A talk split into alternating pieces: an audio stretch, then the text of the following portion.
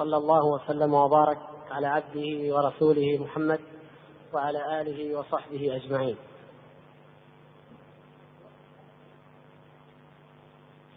أما بعد فكان الوقت قد انتهى بنا في الأسبوع الماضي ونحن ما نزال بالحديث عن الخوف والرجاء. ضمن الفقرة الثامنة والستين. وانتهينا إلى كلام الحسن البصري رحمه الله. إن المؤمن جمع إحسانا وخشية والمنافق جمع إساءة وأمنا. وما بعدها وهو قول الله تبارك وتعالى إن الذين آمنوا والذين هاجروا وجاهدوا في سبيل الله أولئك يرجون رحمة الله والله غفور رحيم. وما علق عليها الشارح رحمه الله. ووعدنا الإخوة الكرام بأننا نذكر إن شاء الله تعالى بعض النماذج من حياة السلف الصالح الذين غلب عليهم جانب الرجاء أو غلبوا الخوف أو غلبوا جانب الخوف أولا. ثم نثني إن شاء الله ببعض من غلب جانب الرجاء وما أسباب ذلك عند كل من الطرفين. نماذج موجزة أو مختصرة والمقصود منها ما المقصود منها هو أن نعلم أن أركان العبادة التي تحدثنا عنها وهي المحبة والخوف والرجاء هذه الأركان الثلاثة قد تغلب إحداها عند بعض الناس وقد تغلب أخرى عند آخر. لكن لا يمكن ولا يصح أن يخلو الإيمان أو يخلو القلب من اجتماع هذه الثلاثة. فكانت حياة السلف الصالح رضوان الله تعالى عليهم نموذجا لاجتماع الخوف والرجاء والمحبة. كما أثنى الله تبارك وتعالى على عباده الصالحين من المرسلين ومن اتبعهم من قبل في الآيات التي ذكرناها في الأسبوع الماضي في قوله تبارك وتعالى أولئك الذين يدعون يبتغون إلى ربهم الوسيلة أيهم أقرب ويرجون رحمته ويخافون عذابه.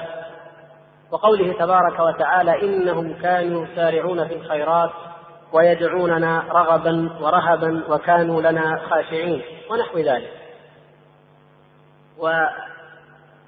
وبمناسبة هذه العبارة عن الحسن البصري رحمه الله سوف نعرف بعض بعض نماذج من حياته وكذلك إن شاء الله عبد الله بن مبارك وأبي سليمان الداراني وأمثاله على أن الخوف من النفاق والخوف عموما هو سمة أهل الإيمان الكمل والخلص من عباد الله سبحانه وتعالى ممن قبل هؤلاء. ففي سيرة رسول الله صلى الله عليه وسلم أعظم النماذج لذلك وكذلك في سير الخلفاء الراشدين.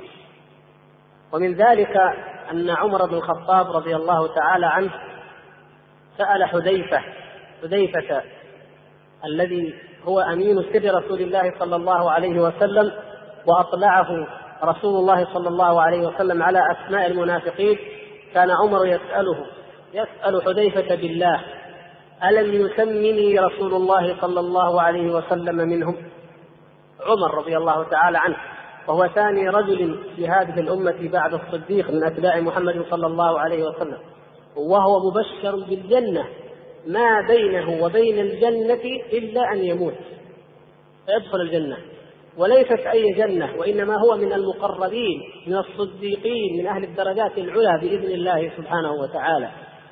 الذي جاهد في الله حق جهاده الذي بمجرد أن آمن وأسلم أظهر الله تبارك وتعالى به الإسلام وأعزه ولما ولي الخلافة فتح الله تبارك وتعالى على يده مملكتي كسرى وقيصر وأورثت هذه الأمة كنوزهما وأنفقتا في سبيل الله سبحانه وتعالى. أنفقت كنوزهما في سبيل الله عز وجل. على يد عمر بن الخطاب رضي الله تعالى عنه وجنده وكان في سيرته رضي الله تعالى عنه من العدل والإيثار والشفقة والرحمة ومحاسبة العمال ما هو مضرب الأمثال في جميع العصور والأجيال. مما لا يتسع له المقام بل يحتاج إلى أن يكتب عنه المجلدات العظام. ومع ذلك فإنه كان يخشى وكان يخاف على نفسه من النفاق ولم يكن ممن يغلب جانب الرجاء رغم ما وعد به وهو وعد صادق لا يتخلف من أنه من أصحاب الجنة. فكان يقول ذلك لحذيفة رضي الله تعالى عنه ويقول ابن أبي مليكة وهو من من التابعين كما في هذه الرواية التي ذكرها عنه الإمام البخاري رحمه الله تعالى عنه في كتاب الإيمان يقول أدركت ثلاثين من أصحاب رسول الله صلى الله عليه وسلم كلهم كان يخشى على نفسه النفاق ولا يقول إن إيماني كإيمان جبرائيل وميكائيل. يريدون بذلك الرد أو يريد بذلك الرد على المرجئة الذين يزعم أحدهم أن إيمانه كامل. يقول أنا أدركت ثلاثين من أصحاب رسول الله صلى الله عليه وسلم الذين لا شك في أنهم أكمل الأمة إيمانا ومع ذلك كلهم يخشى على نفسه النفاق. وما كان أحد منهم يزعم أو يقول إن إيماني كإيمان جبريل وميكائيل.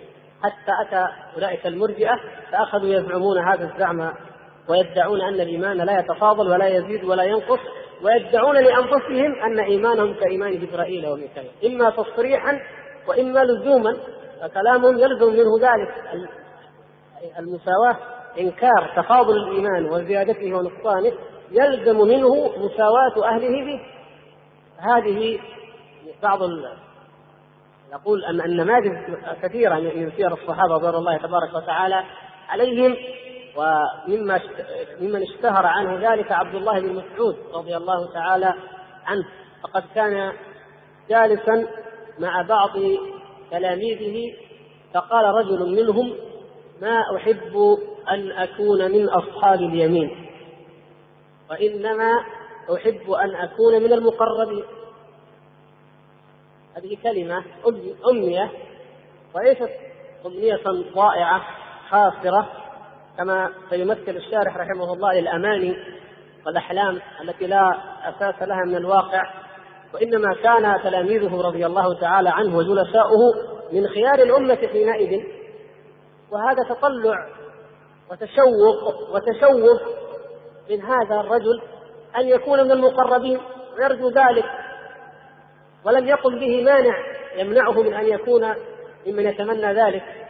ومع ذلك أراد عبد الله بن مسعود رضي الله تعالى عنه أن يعلمهم كيف يكون الخوف.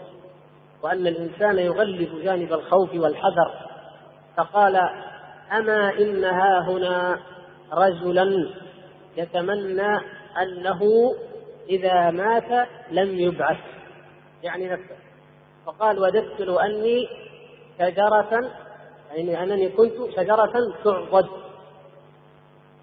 من شدة خوفهم من حساب الله سبحانه وتعالى ومن لقاء الله ومن شدة خوفهم أن أعمالهم مهما كانت صالحة لا تقبل فهم من الذين يؤتون ما آتوا وقلوبهم وجلة أنهم إلى ربهم راجعون ومن اتهامهم لأنفسهم ولأعمالهم مع ما فيها من خير وصلاح يتمنون أنهم إذا ماتوا لم يبعثوا فلا لهم ولا عليهم. تكفيهم هذه الدنيا. وهذا الأثر بقي في مدرسته أو في تلاميذه. كانت جامعة جامعة عظيمة تخرجت من خيار الأمة تخرجت على يد عبد الله بن مسعود رضي الله تعالى عنه في البصرة ثم انتشرت بعد ذلك انتشر علمها في أقطار الدنيا. العلم الذي أخذوه عن عبد الله بن مسعود رضي الله تعالى عنه وأرضاه. ومن الملاحظ في سير العلماء التي لو تتبعتموها وجدير بكم أن تتبعوها دائما. تجدون أن من كان من العلماء أو من العباد والصالحين والزهاد من كان في أول أمره مقارفا للذنوب والمعاصي ثم اهتدى فيما بعد تجدون جانب الخوف عنده أكثر. وقد تأملت بعض السير فوجدت هذا وأظنه لا يخفى عليكم السر والسبب في ذلك لأن الذي نشأ من أصله في تقوى الله وفي طاعة الله لا يحس ولا يستشعر خطر الذنوب والمعاصي الذي واقعها وقارفها ثم عرف خطرها. فكل حين يأتيه وازع الإيمان في قلبه ويقول له كيف لو مت وأنت على تلك الذنوب؟ كيف لو كانت خاتمتك وأنت تفعل تلك المعاصي والفواحش والموبقات والكبائر؟ فلذلك نجد أن هؤلاء أشد نجد أنهم أشد خوفا وخشية على أنفسهم من ذنوبهم ومعاصيهم من غيرهم ممن لم يكن كذلك. وبرزت بعض في بعض الشخصيات سمات الخوف أكثر منها لدى غيرهم من برزت عنده سمات الرجاء. ومن ذلك مثلا أن الحسن البصري رحمه الله تعالى يقول كما ذكر من الجوزي رحمه الله في صفة الصفوة وهو كما تعلمون هو تهذيب لحلة الأولياء. يقول خرج هرب بن حيان وعبد الله بن عامر يؤمان الحجاز يعني خرجا وكانا من العابدين الزاهدين يضرب بهما المثل في ذلك. فخرجا بريدان الحجاز فجعلت أعناق رواحلهما تتخالجان الشجر. الرواحل ترعى تأخذ من الشجر ولكن المؤمنون دائما يعتبرون من كل قضية من كل حدث يرونه أمامهم. فلما رأوا رأيا الدابتين تفعلان ذلك قال هرم لابن عامر قال أتحب أنك شجرة من هذه الشجر؟ أتحب أنك شجرة من هذه الشجر؟ يعني مجرد نبات وتأكله الدابة وينتهي. شجرة تعبد أو تؤكل وانتهى الأمر. فقال ابن عامر لا والله. يقول لا والله. لما أرجو من ربي عز وجل ما أتمنى أن أكون كذلك. لما أرجو من الله أني أرجو أن يكون لي عند الله خير ومنزلة. فقال لا. فقال له هرم لكني والله لوددت أني شجرة من هذه الشجر أكلتني هذه الراحلة ثم قذفتني بعرا ولم أكابد الحساب انظروا كيف الخوف عند بعض العلماء على عند بعض العباد. لا يقول لا لست كذلك. يقول وجدت أني شجرة من هذه الشجر تأكلني هذه الراحلة أو أي دابة ثم تقذفني بعرا ولم أكابد الحساب. لأنه يستحضر في ذهنه المثول بين يدي الله سبحانه وتعالى عندما يكلمه ربه ليس بينه وبينه ترجمان. يقول يا ابن عامر إني أخاف الداهية الكبرى إما إلى الجنة وإما إلى النار. لا يدري ما يفعل به ولا يدري أين مصيره.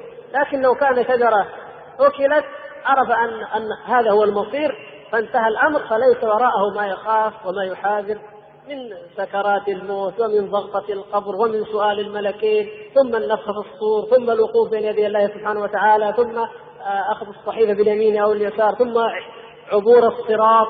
أمور عظيمة جدا. أولي الألباب.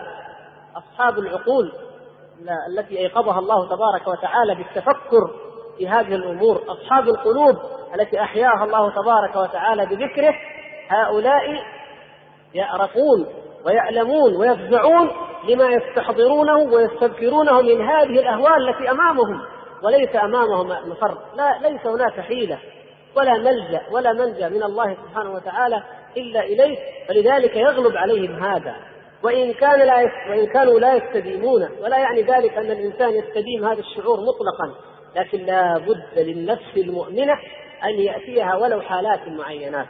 كما تأتيها حالات من الرجاء والفرح والأنس بالله سبحانه وتعالى تجعله يحب لقاء الله وكذلك تأتيه حالات من الخوف من الموت ومما أعد الله سبحانه وتعالى ومما من لقاء الله ومن الحساب حالات تجعله ينقبض ويتمنى مثل هذه الأمنية التي ذكرها هذا العابد الزاهد رضي الله تعالى عنه وأرضاه.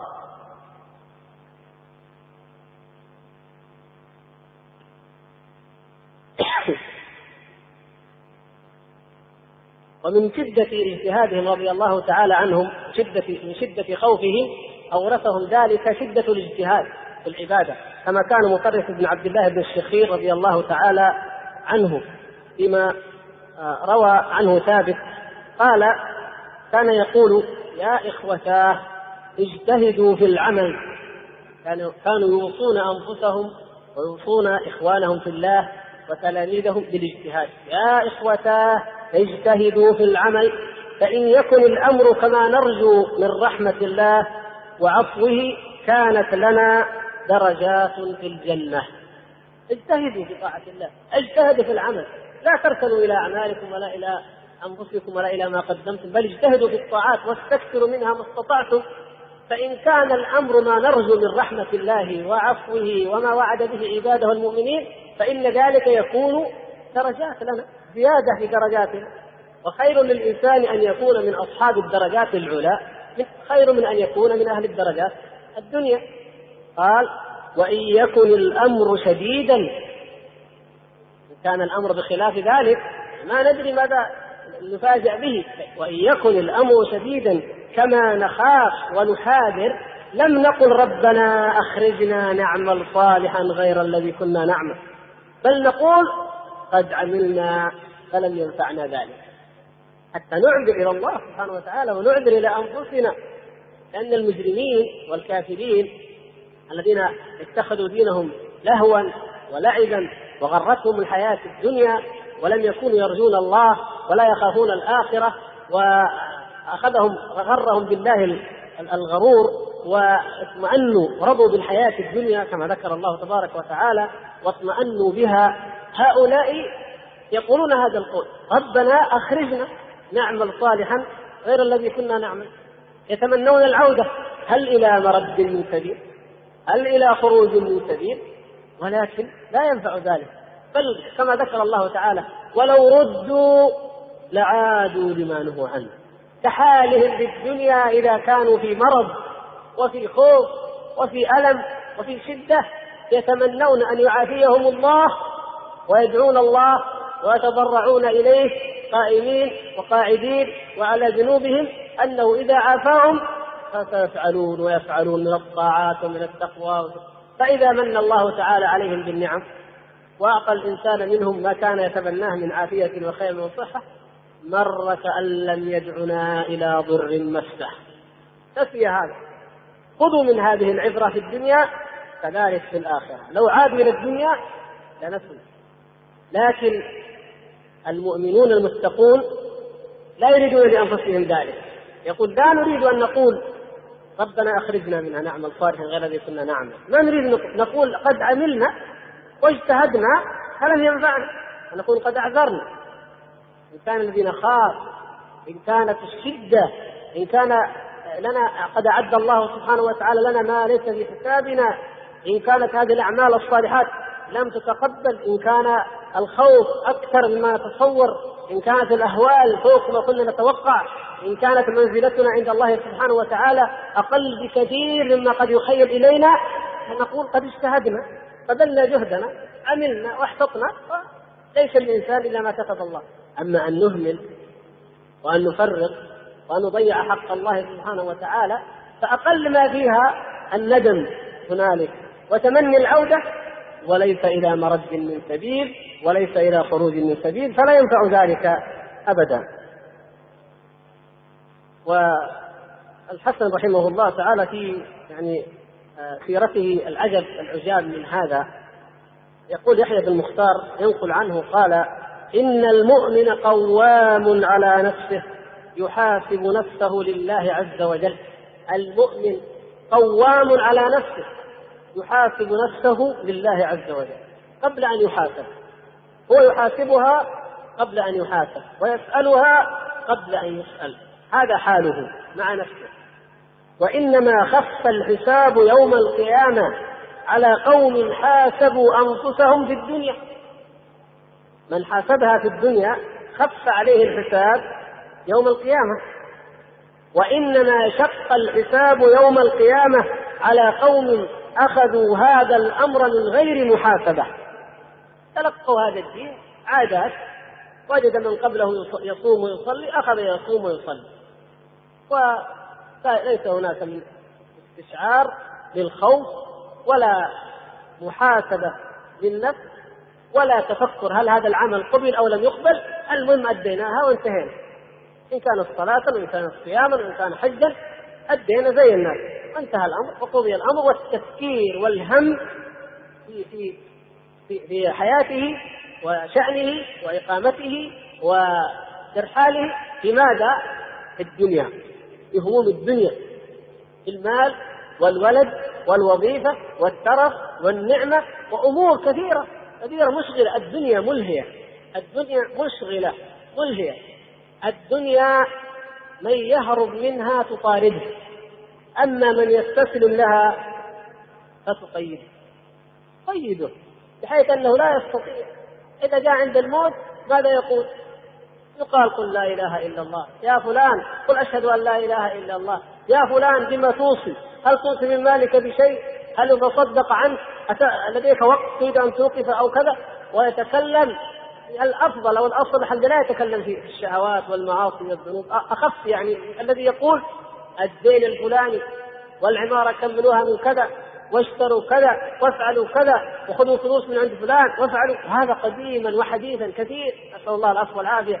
لأن هذا هو الذي كان همه هذا كان همه في الدنيا فاستحضره بتلك اللحظة. فلذلك هذا حاله. الذين حاسبوا أنفسهم في الدنيا وكانوا يخافون الآخرة خف عليهم الحساب عند الله تبارك وتعالى. وأما الذين غفلوا ونسوا ذلك فإنه يثقل عليهم الحساب يوم القيامة لأنهم يفاجؤون بما لم يكونوا يحتسبون. قال إن المؤمن يفجأه الشيء يعجبه فيقول والله إني لأشتهيك وإنك لمن حاجتي ولكن والله ما من صلة إليك. هيهات هيهات حيل بيني وبينه ويفرط منه الشيء فيرجع إلى نفسه فيقول ما أردت إلى هذا ما لي ولهذا. والله لا أعود لهذا أبدا إن شاء الله. إن المؤمنين قوم أوثقهم القرآن أوثقهم القرآن وحال بينهم وبين هلكتهم وثق. ولهذا كانت الدنيا سجن المؤمن. موثق ليس كل ما يتمنى يا ولا كل ما يشتهي ولا كل ما تطلع إليه يريد. ربما تدعوه نفسه إلى أمر من الأمور يشتهيه يحلو له ويتذكر ربما كان فيه شبهة. والناس اليوم يذكرون بالحرام فلا يرتدعون إلا ما رحم ربه لكن من يخاف الله ومن يخاف الآخرة ما فيه شبهة يتوقف وينزجر عنه. فيتركه وهو من أحب الأمور إليه وهو أشد شهوة وتعلقا به. ويفوته الأمر وهو ما أشد وهو أشد ما يكون حاجة إليه فيقول لعل ذلك خير. الحمد لله.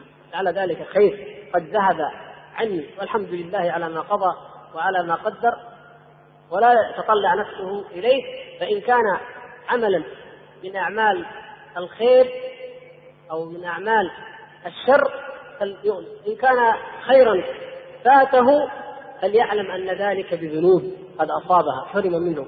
وإن كان ذنبا أو معصية فليحمد الله سبحانه وتعالى الذي عافاه منه أو إثما وهكذا يعني حال المؤمن هو حال المحاسبة بجميع الأحوال. قال إن المؤمن أسير في الدنيا يسعى في فكاك رقبته لا يأمن شيئا حتى يلقى الله عز وجل. لا يأمن. كما جاء عن عن بعض الصحابة رضوان الله تعالى عليهم لو وضعت رجلي اليمنى في الجنة لما أمنت حتى أضع اليسرى. ما يأمن أسير المؤمن أسير في الدنيا يسعى في فكاك رقبته. يعني مثله كمثل العبد المكاتب الذي كاتب سيده على أن يدفع له كذا وكذا ليعتقه. فكل همه أن يجتهد ليعتق رقبته. فالمؤمن هذا حاله. كل همه في الدنيا الاجتهاد ليعتق رقبته من النار ليخرج من هذا الأسر ومن الذي أسرنا فيه؟ كما قال ابن القيم رحمه الله ولكننا أسر العدو فهل ترى نرد إلى أوطاننا ونسلم؟ من الذي أسرنا من الذي أنزلنا وأخرجنا إلى هذا التراب؟ عدونا عدونا اللعين إبليس. عندما دعا إلى الشهوة وإلى المعصية فكان ما كان مما قضى به الله سبحانه وتعالى وقدره فجاء الإنسان في هذه الأرض ليبتلى وليختبر وليمتحن. إنا هديناه السبيل إما شاكرا وإما كفورا. هذا امتحان وابتلاء من الله سبحانه وتعالى. وهذا الاسر إنما وقعنا فيه بسبب العدو. فبالله هل عاقل في هذه الدنيا يأسره عدوه ويوثقه ويكتفه ويجعله في دار هوان ومذلة؟ بعد أن استخرجه من دار نعمة وكرامة ثم يطمئن إلى هذا العدو ويصدق هذا العدو ويحب هذا العدو ويوالي هذا العدو والله لا يفعل ذلك عاقل أبدا. ومع ذلك فهذا حال أكثر الخلق أكثر الناس اليوم منقادون وراء هذا العدو.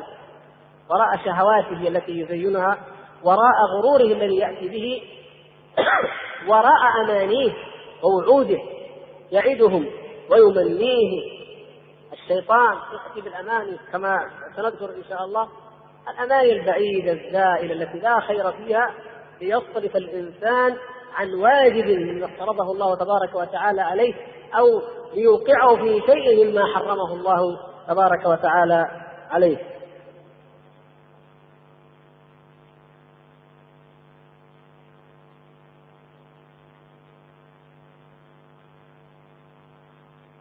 يعني حقيقة كل سير الصحابة والسلف رضوان الله تعالى عليهم ملأ بهذا وأعجبتني هذه الفقرة يعني عن عن عبد عن بكر بن عبد الله المزني رضي الله تعالى عنه وهو من مشاهير العلماء المحدثين يقول إذا رأيت من هو أكبر منك فقل هذا سبقني بالإيمان والعمل الصالح فهو خير مني. انظروا يا إخوان انظروا كيف يحتقر الإنسان عمله. ويحتقر نفسه ويخاف. يغلب جانب الخوف احتياطا. قل إذا رأيت انسانا أكبر منك في المسجد رأيته في المسجد أو في الطريق أو كذا في الحج في العمرة في, في أي مكان من من أماكن الطاعات في الجهاد في الأمر بالمعروف والنهي عن المنكر. إذا رأيت من هو أكبر منك ماذا تقول؟ انظروا كيف يؤدبون أنفسهم ويعلموننا كيف نتأدب ونؤدبها. قل هذا سبقني بالإيمان والعمل الصالح. الله أكبر. إذا كنت أنا عبدت الله عشرين سنة هذا عبد الله أربعين سنة أو ثمانين سنة اذا هذا قد سبقني إلى خير وإلى فضل عظيم. أين أنا منه؟ متى ألحق به؟ وإذا رأيت من هو أصغر منك فقل سبقته إلى الذنوب والمعاصي فهو خير مني. قل هذا ما شاء الله هذا ينشا في طاعة الله وفي تقوى الله وأنا قد غلبتني الذنوب والمعاصي والغفلة والتقصير فلا يبلغ مثل ما أبلغ أنا من العمر الآن إلا وقد نال الدرجات العلى وقد جمع من من من الكنوز ومن الغنائم ومن الأجر ما يا ليتني أنا قد جمعته. هكذا انظر. والناس هما هذان إما أكبر منك أو من هو أصغر منك. توقع هذا وتوقع هذا في ذلك وفي ذاك. حتى يؤدب الإنسان نفسه ويعلمها أن تحقر ما تعمل وإن كان من الطاعات. قال وإذا رأيت إخوانك يكرمونك ويعظمونك فقل هذا فضل أخذوا به هذا فضل أخذوا به. اجعل ذلك لعل مقصوده رحمه الله أن هذا هذا فضل منهم. أو هذا فضل من الله سبحانه وتعالى من علي به أخذوا به وإلا فليس لا أستحقه. إذا رأيت إخوانك يحبونك يعظمونك يقدرونك فلا يغرنك الشيطان. فتقول الآن عرفوا قدري وعرفوا منزلتي وعلمي وعبادتي واجتهادي. لا والله هذا من الغرور. نسأل الله العفو والعافية. إنما قل هذا فضل أخذوا به. يعني قل غرهم مني أنهم رأوني أقول كذا وكذا وما علموا. كما كان عبد الله بن مسعود رضي الله تعالى عنه مما أدب به. أصحابه قال لو أنكم تدرون ما أغلق عليه بابي أو لو كنتم تعلمون ما أغلق عليه بابي ما فعلتم كذا. والله نعلم أنه رضي الله تعالى عنه لا يغلق بابه إلا على خير وعلى تقوى وعلى قراءة قرآن وعلى عبادة. لكن حتى يعطيهم هذا الشيء. لا لا تفعلوا. لما تجمعوا فتحلقوا ليسيروا خلفه فقال إنها ذلة للتابع وفتنة للمتبوع. أيضا من مأثور كلامه رحمه الله يقول لو أن للذنوب رائحة ما جالسني منكم أحد. سبحان الله. كيف هؤلاء الناس؟ كيف يعيشون؟ أطهر الخلق بعد الأنبياء وأفضلهم بعد الرسل. يقول لو أن للذنوب رائحة ما جالسني منكم أحد لأن رائحتها تنتشر. طيب ومن هذا المعنى أخذ الشاعر أبو العتاهية فقال أحسن الله بنا أن الخطايا لا تفوح فإذا المستور منا بين ثوبيه فطوح نح على نفسك يا مسكين إن كنت تنوح لا تموتن وإن عمرت ما عمر نوح. هكذا كانوا يشعرون. وبالله تأملوا يا إخوان كل منا يتأمل هذا المعنى. لو أن للذنوب رائحة سبحان الله العظيم. سبحان الكريم سبحان الحليم الذي بلغ من عفوه ورحمته ومن سعة رحمته وفضله وكرمه وما وصف به نفسه من كونه الغفور الودود الحليم أنه يقول في حق الذين أحرقوا أولياءه بالنار وخدوا الأخاديد وجاءوا بهؤلاء المؤمنين وألقوهم فيها وهم أحياء. في سورة البروج إن الذين فتنوا المؤمنين والمؤمنات ثم لم يتوبوا. سبحان الله. يفتح لهم باب التوبة يقبل التوبة ممن يحرق المؤمنين. لأنهم مؤمنون ويلقيهم في النار وهم أحياء. هذه توبته للمجرمين. كيف مع مع المحبين كيف مع الصادقين؟ كيف مع المخلصين؟ فمن رحمته أن الخطايا لا تفوح. كيف لو كان للذنوب رائحة؟ لكان بعض الناس يبتعد عنه خلق الله. آلاف الأميال أو مئات الأميال الله أعلم. ورائحته تبلغهم أينما ذهبوا. لكن رحمة الله سبحانه ولذلك شر الناس منزلة أو من شرهم منزلة عند الله سبحانه وتعالى المجاهرون الذين يعمل أحدهم الخطايا والقبائح في الليل ويسترها الله تبارك وتعالى عليه ثم يأتي فيحدث الناس بها ويقول عملت وعملت. نسأل الله العفو والعافية. هؤلاء هم الذين يظهرون الروائح والله تبارك وتعالى يخفيها ويسترها ويفتح باب التوبة لمن أعلن بها. فيقول هذا إذا رأيت كرما إذا رأيت تكريما من إخوانك وممن تخالطهم وتعاشرهم. وإذا رأيت منهم تقصيرا وجفوة رأيت منهم إعراضا رأيت منهم ما تستنكره قال فقل هذا ذنب أحدثته. هذا ذنب أحدثته. اتهم نفسك. لا تقول ما فيهم خير ما يقدرون يجفون. لا قل هذا ذنب أحدثته ف أو أطلعهم الله سبحانه وتعالى عليه وهم يشعرون أو لا يشعرون فكانت هذه الجفوة وكان هذا الإعراض عنه. إذا المتهم في كل الأحوال مع الصغير ومع الكبير عند الإعراض وعند التكريم المتهم هو من؟ أنت هذه النفس اتهمه وطوبى لعبد شغلته عيوبه عن عيوب الناس.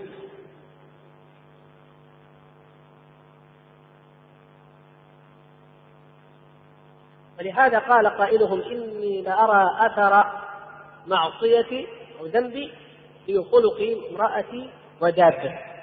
سبحان الله هذه الدابة.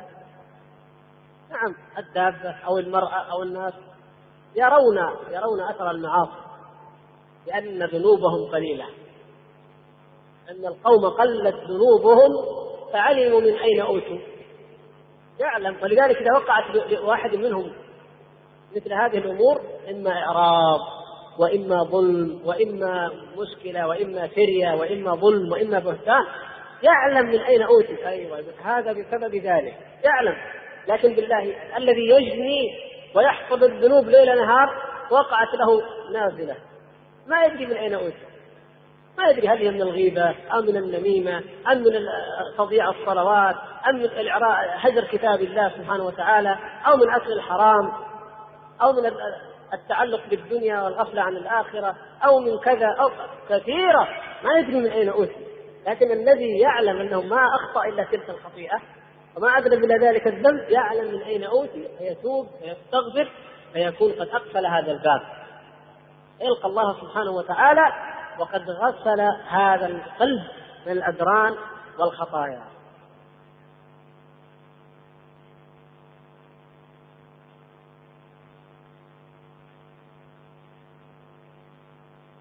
يقول موسى بن إسماعيل وهو من تلاميذ أيضا أحد العلماء المشهورين وهو حماد بن سلمة رضي الله تعالى عنه قال لو قلت لكم إني ما رأيت حماد بن سلمة ضاحكا قط صدقتكم. يعني يقول لو قلت لكم ذلك ما أكذبكم. ما رأيته ضاحكا قط. لماذا؟ قال كان مشغولا بنفسه إما أن يحدث يحدث عن رسول الله صلى الله عليه وسلم لأنه كان من الرواة المشهورين كما تعلمون. وإما أن يقرأ يقرأ القرآن أو يقرأ العلم النافع. وإما أن يسبح.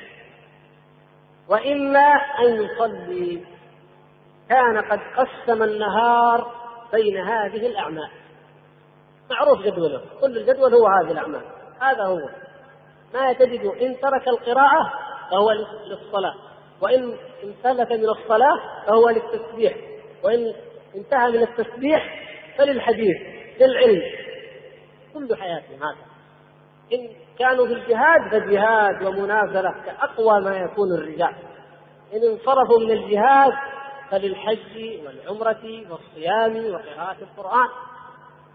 إن خرجوا من المسجد وأدوا الصلاة فللأمر بالمعروف والنهي عن المنكر. إن دخلوا بيت أحد فللزيارة في الله وللدعوة والنصيحة والتذكير بالله. إن قرأوا فبما ينفعهم إن تكلموا فبما يؤجرون عليه. هؤلاء كانوا يعيشون فعلا. إن السمع والبصر والفؤاد كل أولئك كان عنه مسؤولا. هذا جاءت ابنة أحدهم إليه تقول يا أبتاه أريد أن ألعب. يا أبتاه أريد أن ألعب. بنية صغيرة. وكان معه بعض الجلساء فأعرض عنها فأتت من ها هنا ومن ها هنا يا أبتاه أريد أن قال خذ العبي قل لها تلعب وتذهب عنك قال لا أريد أن أجد في ديواني لعبا لا أريد أن أجد في ديواني لعبا لأن بعض السلف وهم على قسمين هناك خلاف في هذه المسألة بين السلف رضي الله تعالى عنهم. بعضهم كان يرى أن كل شيء يقوله الإنسان يكتب عليه.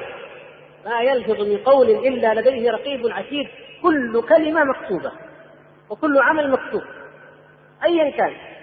وبعضهم يقول لا إنما تكتب الحسنات أو السيئات. أما ما يدخل في المباح أو اللغو أو فضول الحياة هذه لا تكتب. يعني العب أو اذهب أو أمور أعمالك اليومية اللي ما لها علاقة لا بالاسم ولا بال حسنة لا بالحسنة ولا بالسيئة ما تكتب. كلام عادي جدا ما يكتب. تصرف عادي ما يكتب. كان هذا يعني كان المذهبان من قديم عند السلف رضي الله تعالى عنهم. فكان بعضهم يقول لا كل شيء يكتب.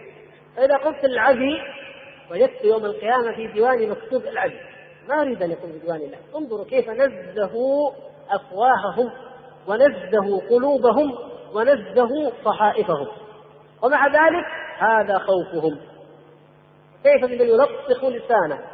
وقلبه وصحائفه فإذا سئل قال الحمد لله ونحن إلى خير ونحن كذا ونحن كذا وأخذ يثني على نفسه ويذكرها بما ليس فيها. نسأل الله العفو والعافية.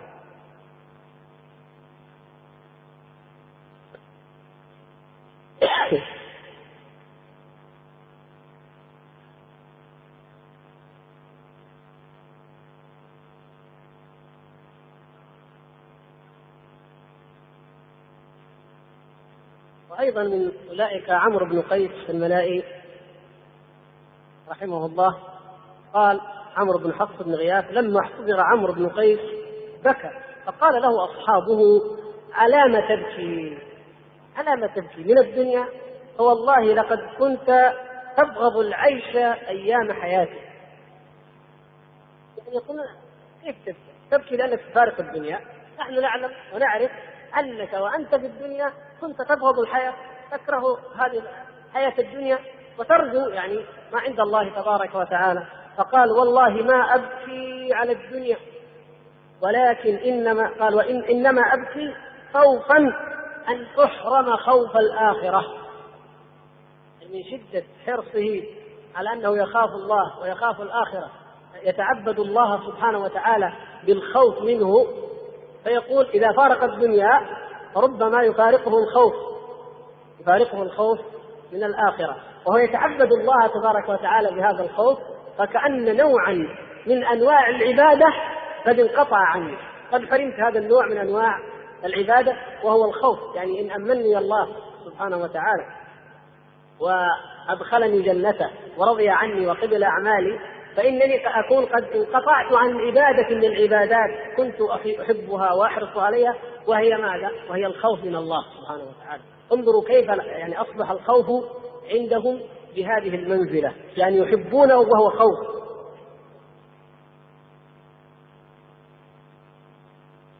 نعم. نعم هو إن شاء الله يعني عند الاحتضار يغلب الرجاء.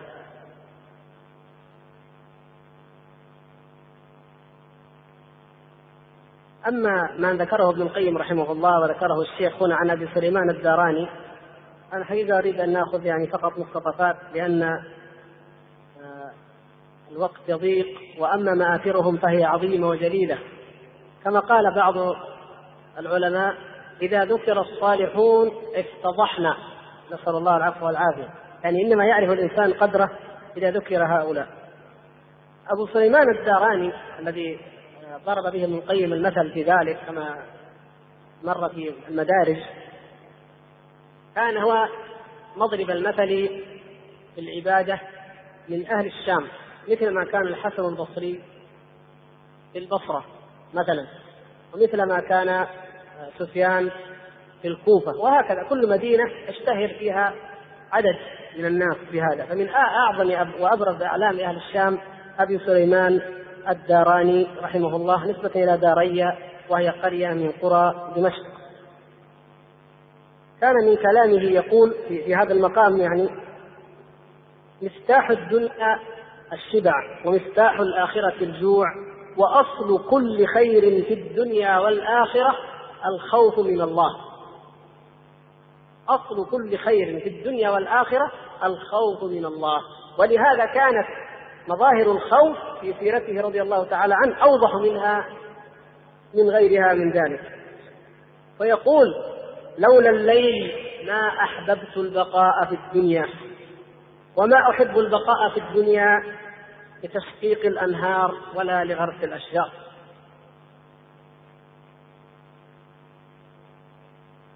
لولا الليل ما أحببت البقاء في الدنيا. مثل ما قال الآخر مساكين أهل الدنيا مساكين أهل الدنيا. خرجوا منها وما ذاقوا أطيب ما فيها. مساكين لو مات أسرى أتباع الدنيا. الذين كانوا يتقلبون في أعطاف القصور والنعيم وكل ما لا يخطر على أذهان الفقراء ولا يدور في خلد المساكين لو ماتوا وهم لم يذوقوا لذة مناجاة الله سبحانه وتعالى والقرب من الله عز وجل فهؤلاء مساكين. خرجوا من الدنيا وما ذاقوا أحلى ما فيها وألذ ما فيها. ولهذا كان السلف لهم كلام عظيم. لو جمع لكان جزءا في الليل في محبة الليل والثناء على الليل وتعلقهم بالليل. لماذا؟ لأنه وقت الخلوة بالحديث وقت المناجاة. لا يراهم أحد. وكان ليلهم غير ليلنا يا إخوان نحن الآن في الليل والنهار نسأل الله العفو والعافية لا نخلو ولا ولا نأنف عياذا بالله. لكن الحياة في الصدر الأول كان الليل فعلا ليل الناس كما كان آباؤنا وهم قريبون نعلم ذلك. إذا صلى الناس العشاء ذهبوا فناموا فعندئذ يخلو الإنسان بربه سبحانه وتعالى قراءة وذكرا وقياما وصلاة وتسبيحا يحب الليل. يقول لولا الليل ما أحببت الدنيا. هذا أحبنا إليه.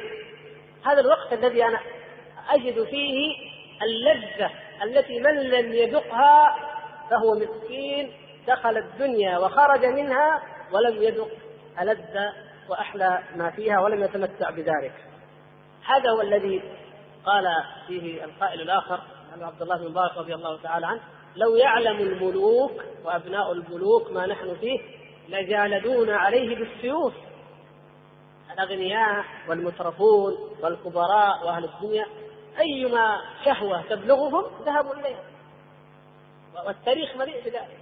كان بعض يقال له وهو في بغداد إن جارية بخراسان تغني فتطرب لها كذا وكذا.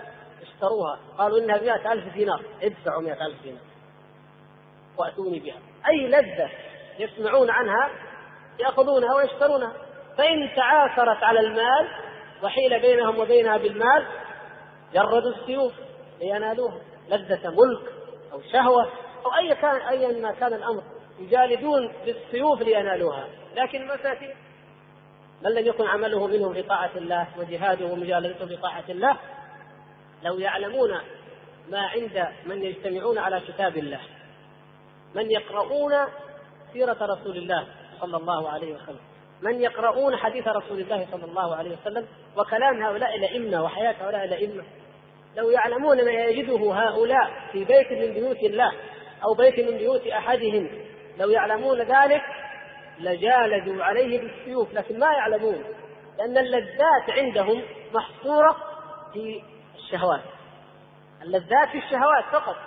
ولذلك لا يمكن أن يتطلعوا أو يفكروا فيما وراءها. ولو علموا أن اللذة الحقيقية هي لذة النجوى والأنس بالله سبحانه وتعالى والفرح بما عند الله عز وجل وما أنعم الله تعالى به على الإنسان من الإيمان والتقوى. لو علموا ذلك لسابقوا إليه. لكنهم لماذا؟ لأنهم لم يعلموا ذلك فلم يسابقوا ولم يزاحموا عليه. يقول أبو سليمان الداراني هذه حكمة عظيمة من حكمه وما أكثر حكمه وحكم أمثاله. يقول إنما عصى الله عز وجل من عصاه لهوانهم عليه ولو كرموا عليه لحجزهم لحجزهم عن معاصي يعني عندما ترى أحدا يقترف محرما ينتهك حرمات الله ينغمس في الشهوات فاعلم أنه من هوانه على الله أوقعه في ذلك. فأين من كان؟ لأنه لا يساوي عند الله عز وجل أن يمنعه. فلذلك هانوا عليه فتركهم وكلهم إلى أنفسهم فرتعوا في الحرام ووقعوا في الشهوات التي حرمها الله تبارك وتعالى. أما من كرموا على الله فإن الله سبحانه وتعالى يمنعهم ويحجزهم ويحميهم فلا يقعون فيها. ومن أعظم الأمثلة على ذلك الدالة على صدق هذا الكلام ما ذكره الله تبارك وتعالى في القرآن عن من؟ من الذي أتيحت له كل الأسباب ولكن الله سبحانه وتعالى حجزه ومنعه وعصمه نعم نعم يوسف عليه السلام يقول الله تبارك وتعالى وراودته التي هو في بيتها عن نفسه وغلقت الأبواب وقالت هيك. الله أكبر. كيف هذا؟ شباب. في منتهى الشباب. وغريب. لا يعرفه أحد. وعادة الغريب أنه يكون أدعى إلى أن يفعل ما يشاء أكثر ممن يرى أن هذا هؤلاء قومه وأهله وذووه يقول لم فعلت يا فلان؟ غريب. وليس هو الذي طلب. ليس هو الذي راودته. هي راودته. كما قال هي راودتني عنه. واي أي امرأة راودته؟ التي هو في بيتها. تملكه. وتملك البيت. هي سيدة البيت بل هي سيدة البلد. لأنها امرأة من؟ العزيز. إذا العزيز هو الملك ملك مصر. إذا هي التي راودته وهي تملكه وهو في منتهى الشباب والطاقة وثورة الشهوة وهي في منتهى أيضا الجمال والفتنة والإغراء ومن يد ولا أحد يجد أبدا. ثم أنها قد عملت الوسائل التي لا محيص منها عن الشهوة. غلقت الأبواب أيضا لم يبق هناك مجال لأن يقول أخرج أو أفر أو أذهب. وقالت هيت لك إما أن تهيأت لك أو بمعنى أنك يعني هيهات لك أن تفر أو أن لا تفعل. يعني كل ما كل داع من دواعي الوقوع في الفاحشة كان متوفرا. ولم يبق هناك أي ملاذ أو ملجأ لأي إنسان إلا من عصمه الله. فحجزه الله كذلك لنصرف عنه السوء والفحشاء. إنه من عبادنا المخلصين. الله سبحانه وتعالى إذا علم أن عبدا من عباده صادقا تقيا برا فإنه يحجزه ويمنعه. لا أنت كريم عليه. لن تفعل هذا أبدا. لكرمه على الله لا يفعل. وكان كذلك كما قال صلى الله عليه وسلم الكريم ابن الكريم ابن الكريم ابن الكريم. من؟ أيوه هذا رضي الله تعالى عن هؤلاء الائمه وصلى وسلم على أولئك الأنبياء الذين من كرمهم على الله كانت لهم هذه السير العطرة الطيبة الزاكيه وكانوا يحجزون ويمنعون عن المعاصي لأنهم كرماء على الله سبحانه وتعالى. أما الذين لا يساوون عند الله جناح بعوضة فما يشاءون. الشهوات متيسرة. الفساد مهيأ يفعل ما يشاء هذا موكول إلى نفسه. لماذا؟ كان على الله. نسوا الله فأنساهم أنفسهم. هذا المسكين يفكر في كل شيء إلا نفسه. لو تأملتم في هذه الآية لو وجدتم فيها العجب العجاب يا إخوان. نسوا الله فأنساهم أنفسهم.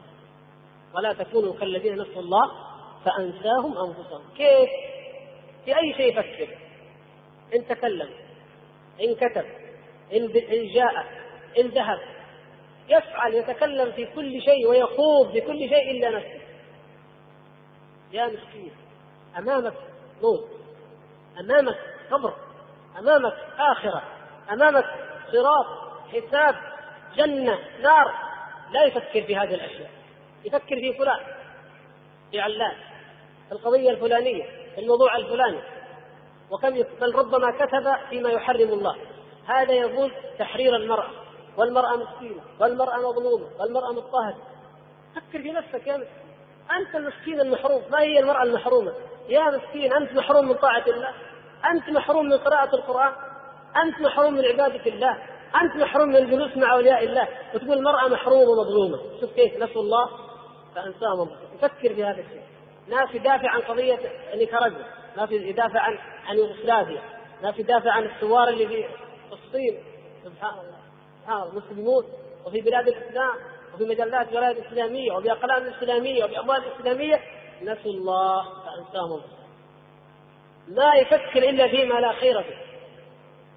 ثم يأتي أحيانا وإن خاض في أمور غير ذلك أخذ في الخيالات والأماني الباطلة كما سيأتي كلام الشيخ رحمه الله.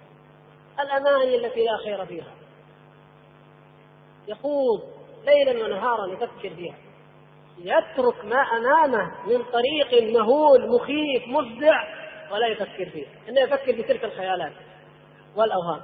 كيف لو تزوجت فلانة؟ هل يمكن اتزوج فلانة؟ خطرت على بال واحدة. رآها في الشاشة واذا رآها في مكان ويفكر. ولن ينالها أصلا ولن يحلم بها لكن هكذا ضياع ضياع الأعمار. ثم كيف لو كنت مثلا امبراطورا عظيما أو قائدا كبيرا أو صاحب أموال ضخمة مؤسسات وبنوك ويسبح في الخيالات ويصرح فترك الأمر الذي أمامه والذي هو واقعه وواقع به لا لا يفكر لأنهم لم يحجزهم ربهم لأنهم هانوا عليه. فلما هانوا عليه فعلوا ما شاء ولهذا الإنسان يا اخوان يقدر نعمة الله. إذا كنت من يتقي الله ويطيع الله ولا يغفل عن ذكر الله ولا عن الآخرة فاحمد ربك احمد ربك لأنك كريم على الله. إذا دعتك نفسك إلى معصية أو إذا هيأت لك معصية من المعاصي فعفست وكففت عنها فاحمد ربك. لأنه ما يمنع ولا يحجم ولا يصرف عن السوء والفحشاء إلا من هو كريم عليه حبيب أثير لديه. تحمد الله على هذه المنزلة ولا تسقط من عينه بأن تقع مرة أخرى فيها ومن سقط في عينه فالله أعلم متى يعود ولن يعود إلا بتوبة صادقة. يقول أبو سليمان من كلامه من غرر كلامه رحمه الله لو أن الدنيا كلها في لقمة لو جمعت الدنيا كلها في لقمة. هذه ما لها علاقة بالخوف لكنني أحببت أن أذكرها لكم لشدة حاجتنا إليها إلى مثل هذه العبر. لو أن الدنيا كلها جمعت في لقمة أموالها وشهواتها ومتاعها كل ما فيها جمع في لقمة. ثم قال ثم جاءني أخ لي. جاءني أخ أخ من إخواني في الله. لأحببت أن أضعها في فمه. صلى الدنيا. ما تسوى شيء. يعني الأخوة في الله خير عندي من كل الدنيا. لو جمعت كل شهواتها وملذاتها ومتاعها وما يطلبه الناس وما يتسابقون إليه منها في لقمة يعني أخ في الله لأحببت أن أضعها في فمه خذها اذهب. هؤلاء الذين كانت الأخوة في الله والمحبة في الله عندهم هذه المنزلة العالية. ولذلك لو لم يكن لو لم يدخلهم الجنة إلا هذا لكفى. هذا من أعظم ما يرجو به الإنسان الجنة كما قال أنس رضي الله تعالى عنه عندما سمع رسول الله صلى الله عليه وسلم يقول إنما المرء مع من أحب أو يحشر المرء مع من أحب يوم القيامة. هذا الرجاء العظيم. إذا قال فأنا والله أحب رسول الله صلى الله عليه وسلم وأبا بكر وعمر وأرجو أن أكون معهم. الله أكبر. هذه نعمة عظيمة. مع من أحب. أنا هذا هؤلاء هؤلاء هم الذين أحب. فلينظر الإنسان من يحب فلينظر من يخالف؟ ولنعرف قيمة الأخوة في الله. الأخوة في الله ليست مجرد مشاعر هكذا تأتينا أحيانا أو عواطف إذا التقينا أو إذا ذهبنا أو جينا. أخوة صادقة. أن تكون محبا له مؤثرا له ناصحا صادقا في معاملته وفيا. إذا احتاج إليه يجده ما استطاع تبذل له ما استطاع. سأل بعض التابعين تلاميذه أو بعض منهم كيف محبتكم في الله؟ قالوا الحمد لله أصحاب نتآخى في الله. قال أيمد أحدكم يده إلى كم أخيه فيأخذ منه ما يشاء ويدع ما يشاء؟ قالوا لا. قال إذا أين المحبة؟ إذا الدرهم والدينار مقدم. يعني هكذا تبلغ بهم يشعر الإنسان أن ما أملك فهو لأخي وما يملك أخوه فهو له من مال أو من مساعدة أو من خدمة يمكن أن يقدمها الإنسان لإخوانه في الله. هذه حقيقة الأخوة. آه، يقول أبو سليمان الدراني يعني ليضرب لنا المثل لماذا يعني لماذا كانت سيرته هكذا نعرف لماذا كانت سيرته هكذا في العزوف عن الدنيا والتعلق بالآخرة والخوف من الله سبحانه وتعالى. قال إذا كانت الآخرة في القلب جاءت الدنيا تزحمها. مثل ما مقعد مكان في مقعد واحد. سبق إليه واحد جاء الثاني يزحمه. إما يبغى يجلس معه أو يجلس محله. هذه مزاحمة. يقول إذا كانت الآخرة في القلب جاءت الدنيا تزحمها. وإذا كانت الدنيا في القلب لم تزحمها الآخرة.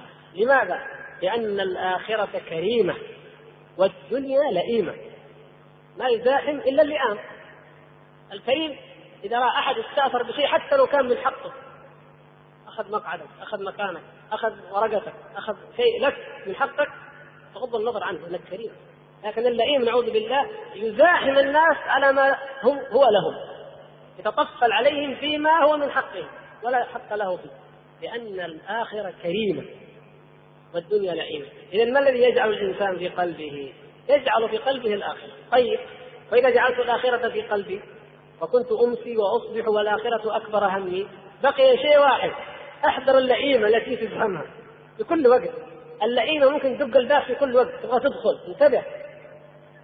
لكن أهل الدنيا لابد نقول نبين لهم وننقضهم ونذكرهم ونقول لأنفسنا إذا كانت الدنيا هي التي في القلب انتبهوا لابد من يقظة ولابد من عزيمة ولابد من عمل. لماذا؟ لا نتوقع أن الآخرة تجي تزحمها أبدا. أنت اطرد هذه اللئيمة. اطردها طردا. وافتح الباب وأدخل الكريمة. هكذا أنت تفعل ذلك.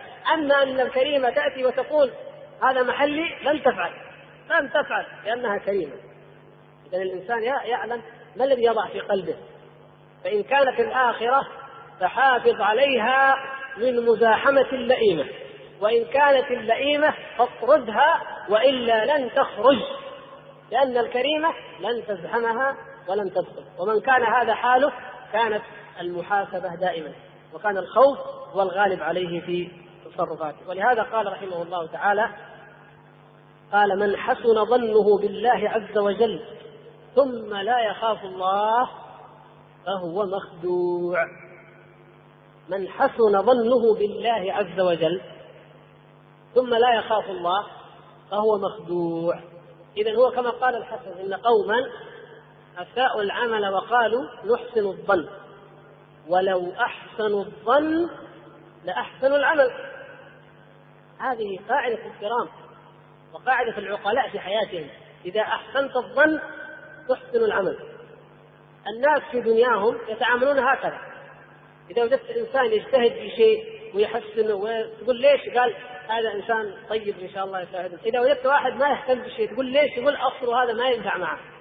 مهما عملت معه ما ينفع. إيش الفائدة اتعب وأحسن الشغل؟ ما في فائدة. فهذه حقيقة فعلا. من أحسن الظن أحسن العمل. إنسان تحبه تكرمه تقدره تستحي منه ووكل إليك عملا من الأعمال ماذا تفعل به؟ تحسن ما استطعت تحاول أن يكون على أفضل صورة. لأنك فعلا تحسن به الظن. لكن من كان غير ذلك لو كنت تسيء الظن فيه أساءت العمل. هذه القاعدة حقيقة في الحياة. فإذا جئنا عند ما يتعلق بالله سبحانه وتعالى وله المثل الأعلى وجدت أهل الفجور والمعاصي والذنوب يتقحمون في النار ويقولون نحسن الظن بالله. لا والله ما أحسنت الظن. حقيقة الأمر أنك مخدوع. مخدوع. خدعك الشيطان خدعتك النفس خدعتك الشهوات خدعتك الدنيا خدعتك الأماني الأماني الباطلة. خدعتك أنواع من الغرور والخداع. فأمنت. فركنت إلى الدنيا فكانت هذه هي النتيجة. وهو أن في هنالك عند الحساب لا يجد شيئا. المخدوع متى يكتشف أنه مخدوع؟ إذا قضي الأمر. إذا انتهى الأمر. يا ربنا أخرجنا. يا ليتنا نرد ونعمل الصالح يا ليت يا كذا. يا مالك يقضي علينا ربك. يا يا كل هذه النداءات وهذا الندى كله لا ينفع. ولا يجدي شيئا. نسأل الله أن يحفظنا وإياكم. بحفظه وأن يحسن خاتمتنا بالدنيا ومن درر كلامه رضي الله تعالى عنه أيضا في هذا الجانب. حتى يعني يتعلق الإنسان دائما يتطلع إلى الزياده ولا يطمئن ولا يركن إلى عمله ولا يقول أنا يعني أرجو أو أحسن الظن في غير موضعه. قال من كان يومه مثل من كان يومه مثل أمس فهو في نقصان.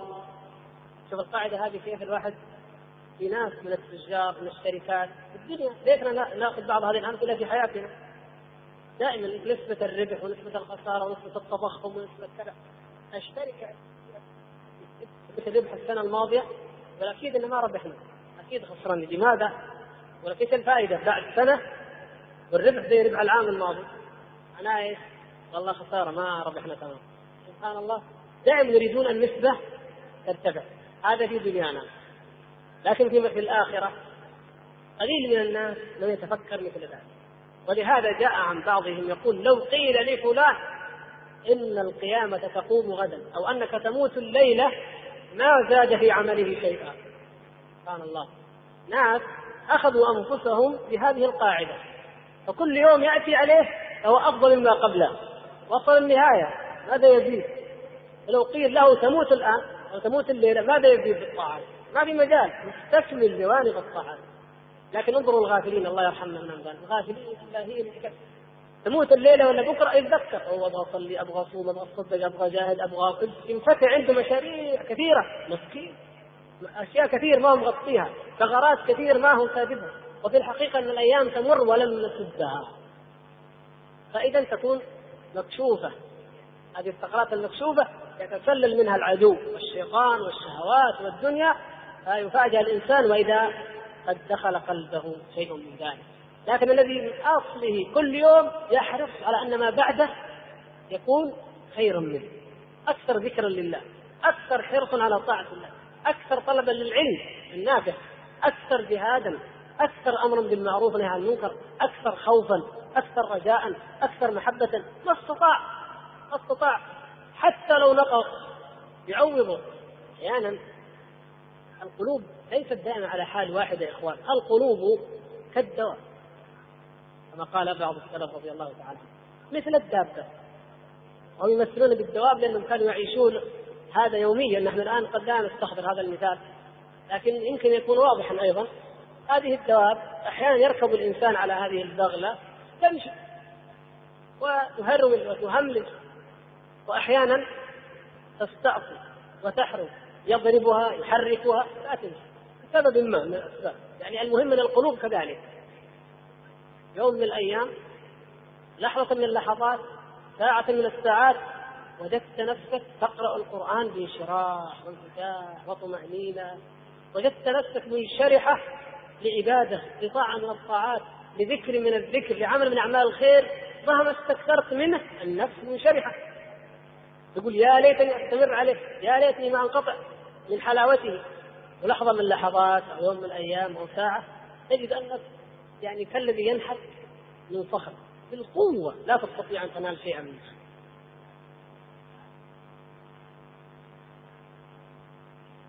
إذا كان هذا حال القلوب فما العمل؟ خذها وقت الرخاء وقت الإقبال بالعزيمة قسها سر بها اقطع. مسافة كبيرة. فإذا حرمت الدابة وتلكأت وعرجت واسترخت وإذا بك قد قطعت مسافة كبيرة جدا. لكن إذا كنت إذا هملجت وأسرعت استرخيت ونمت كم تقطع بك قليلا. فإذا أردت أن تحركها وقفت. إذا ماذا ماذا تقطع؟ لا تقطع شيئا. يسبق السابقون والمسكين ينقطع. ليس معه أحد. هكذلك حال الإنسان. لا يعني ذلك أن كل يوم أفضل من جميع الوجوه. قد تجد فعلا أنني في هذا اليوم صاب علي هذا الطاعة وهذا العمل. اجتهد بها اجتهد ان تكون ما استطعت. فإذا جاءك من غد فسحه وانطلاقه وانشراح فاحمد الله سبحانه وتعالى واستمر فيه. فلا تأتي الحزونة أو الحرونة من غد إلا وقد قطعت جانبا وتقول يا نفس بالأمس كنت كذا والآن هكذا. لا يليق هذا الشيء فتمشي بك ولو إلى نصف الطريق فتكون كسب لكن لو كنت وقت الرخاء مشيت النصف فأنت وقت الشدة قبل أن تقطع الربع. والله المستعان.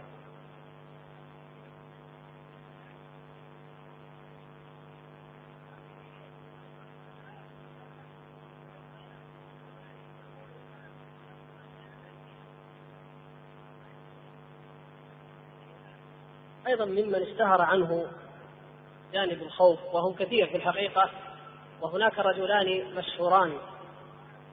كما قال بعض السلف أكثر الناس يعني بعد السلف بعد الصدر الأول من الصحابة كبار التابعين أكثر الناس خوفا رجلان عمر بن عبد العزيز انظروا كيف عمر بن عبد العزيز نعم وسفيان الثوري. يقول كأن النار لن تخلق إلا لهما. من كان يتأمل ويرى حال عمر بن عبد العزيز رضي الله تعالى عنه يقول ما خلقت النار إلا له. يعني كأنه يشعر أن ما خلقت إلا له. وحياته يعني فيها من العجائب. ولذلك ابن القيم ابن الجوزي رحمه الله صاحب هذا صفة الصفوة لما تكلم عن سير الصالحين والعباد أفرد الكبار المشاهير أفردهم بكتب مستقلة. من الذين أفردهم؟ ابن الجوزي بتراجم مستقلة. لأنهم كانوا أكثر وأشهر وأعظم في من أن يحصرهم من أن يحصرهم ضمن تراجم مع غيرهم. له كتاب عمر بن عبد العزيز والله شباب كتاب عظيم عمر بن عبد العزيز. وله كتاب سفيان الثوري والله أعلم أنه مفقود ما ما بلغني أنه موجود. حبذا لو يوجد ويظهر. والثالث من؟ أيوه الإمام أحمد بن حنبل. لا بعد الصدر الأول قلنا لأن الصحابة هؤلاء شيء آخر. لكن يعني من حكمة الله يا إخوان هذه لعلها يعني لعلها من أحد الحكم طبعا والحكم كثيرة. لو ذكر الصحابة فقط لقال الناس هؤلاء صحابة رسول الله صلى الله عليه وسلم. لكن تأتي هؤلاء هذه النماذج جاءوا وقت الشدة. بعضهم وقت شدة ووقت فتن ووقت بدع. بعضهم في زمن في زمن الحجاج. عمر بن عبد العزيز جاء في زمن الفتن. في شهوات الدنيا قد أقبلت. وكان خليفة ما كان مجرد عابد خليفة. يعني جيء له وهو أمير على المدينة بثوب فقال قيل له كم ثمنه؟ قالوا خمسمائة دينار. قال رخيص. فلما ولي الخلافة جيء له بثوب فقيل له قال كم ثمنه؟ قالوا عشرة دراهم قال لا هذا غالي. عجيب. كيف بدل فقال له بعض جلسائه والله يا أمير المؤمنين إني لاذكر انه أول شبابه كان مترفا رضي الله تعالى عنه. أذكر مرة عرض عليك الثوب وأنت كذا كذا دينار وقلت رخيص. فقال كلاما عظيما عجيبا جدا. قال ذاقت نفسي إلى الإمارة. الله لو كان يوليني الخليفه يعني دولة من الدول. طبعا إحنا الآن نسميها دولة وهي هي كانت إقليم أو بعض إقليم يعني بلاد الشام كلها والعراق. يعني العراق وإيران وخراسان هذه الآن تعادل كم دول؟ كم؟ كانت إقليم واحد. إقليم. وجزيره العرب كلها إقليم. اللي الآن كم؟ 18 دولة ما أدري والله لا تاخذ يعني كانت إقليم واحد. وكم هذه؟ يعني قال ساقت نفسي إلى إيش؟ إلى الإمارة. الله لو ولي الإمارة. قال فلما وليتها ساقت نفسي إلى الخلافة. النفس كيف؟ النفوس دائما تتطلع. يريد الخلافة. يعني شعور نفسي داخلي مع إنه بدأ رضي الله تعالى عنه في الاستقامة والصلاح والزهد. مبكرا أيضا ما كان يعني. ثم قال فلما وليت الخلافة إيش اللي صار؟ ساقت نفسي إلى الجنة.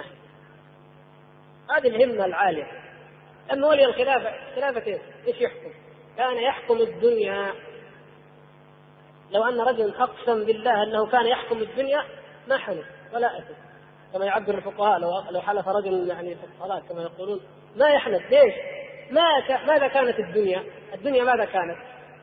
إذا كان يحكم من جنوب فرنسا ببلاد المغرب وإفريقيا جميعا ببلاد الشام والعراق وال... وال... وال... والترك إلى حدود الهند والصين تدفع له الجزية. هذه الدنيا إيش غير الدنيا؟ الامريكتين ما فيها شيء. بقيت أوروبا أوروبا همج. أوروبا لو أعطيت لأحد ذاك اليوم ما يقبلها. لو قيل له احكم أوروبا يقول ما أبغى إيش أبغى همج رعاع لا خير فيهم ولا يقبلهم أحد. ابدا. اذا كان يحكم الدنيا. فتطلع إلى ما هو أعظم من الدنيا. قال الآن لا اشتاقت نفسي؟ أو تاقت نفسي إلى الجنة. اذا الآن لما لما لما يكون طالبا للجنة الثوب أبو عشر دراهم غالي. لأنه ما يقبل ويريد شيء هناك هناك القيمة الحقيقية. أما الذي يعظم الدنيا ويحب الدنيا أي شيء من الدنيا تراه تجد انه والله السيارة هذه قيمتها 200 ألف. طيب استخدمتها شهرين ثلاثة؟ بلاش استخدمتها. شفتها عند جارك بعض الناس ما يحلم يسوقها بس شافها عند جاره. شوفها كل يوم يشغلها خلاص بعد شهرين بعد فترة إيش صارت؟ عادية جدا. آه ما فيها شيء. سبحان الله. امرأة يرى جمالها وفتنتها ويغرى لو تزوجها أو لو حتى نظر إليها فترة انتهى بردت ذهبت. وهكذا. الدنيا ما فيها شيء يدوم. بهرج بريق كالبرق الخلق ثم تذهب ثم تنتهي. النفوس العالية التي هي فعلا أصحاب الهمة العالية التي لا تنظر إلى مجرد المتاع الهمم الدنيئه كما قال بعض السلف الناس نوعان أو القلوب نوعان. قلوب تطوف حول العرش وقلوب تطوف حول الحش. يعني اكرمكم الله الذي هو المرحاض. كيف يعني؟ يعني أهل الدنيا فين تفكيرهم؟ كل تفكيرهم في شيء نهايته إلى ذلك المرحاض. يعني شهوة النساء وإلا شهوة الأكل وإلا شهوة كذا كلها في, في هذا وما حوله لكن هناك قلوب تطوف حول العرش دائما. ما تفكر في ماذا؟ تفكر في آلاء الله في صفات الله وأسماء الله سبحانه وتعالى. يعني في في هذه المعاني العظيمة. تفكر دائما فيما عند الله. تفكر في جنات عدن التي سقفها عرش الرحمن. جنات العلا. يعني يعيش الناس وهم بهذه الهمة العالية الذي هذه همته على كل حال. آه نقول يعني بشهرة هؤلاء أخذنا بعض النماذج الأخرى منهم عبد الله بن مبارك رضي الله تعالى عنه الذي كان مجاهدا وكان عابدا. يعني جمع بين الجهاد وبين العبادة وبين الكرم. سيرته عجيبة. عبد الله بن مبارك رضي الله تعالى عنه كان في أصله من أولاد الملوك. كان أجداده من ملوك بلاد فارس وكانت أمه تركية. يعني عنده عجائب في في في الورع وفي الزهد. يقول أحد تلاميذه رأيت في منزل ابن المبارك حماما. حمام يعني كما نرى نحن الآن في البيوت من الحمام الذي يربى في البيوت. فقال وكأنه استغرب أن هذا الحمام يتكاثر وما أحد يأخذه ولا أحد. فقال عبد الله بن المبارك قد كنا ننتفع بفراخ هذه الحمام. كنا ننتفع بفراخها نأخذ ونذبح يعني نطعم أبناءنا أو ضيوفنا. قال فليس ننتفع بها اليوم. الله تركناها. قال لماذا؟ قال اختلطت بها حمام غيرها. فتزاوجت بها.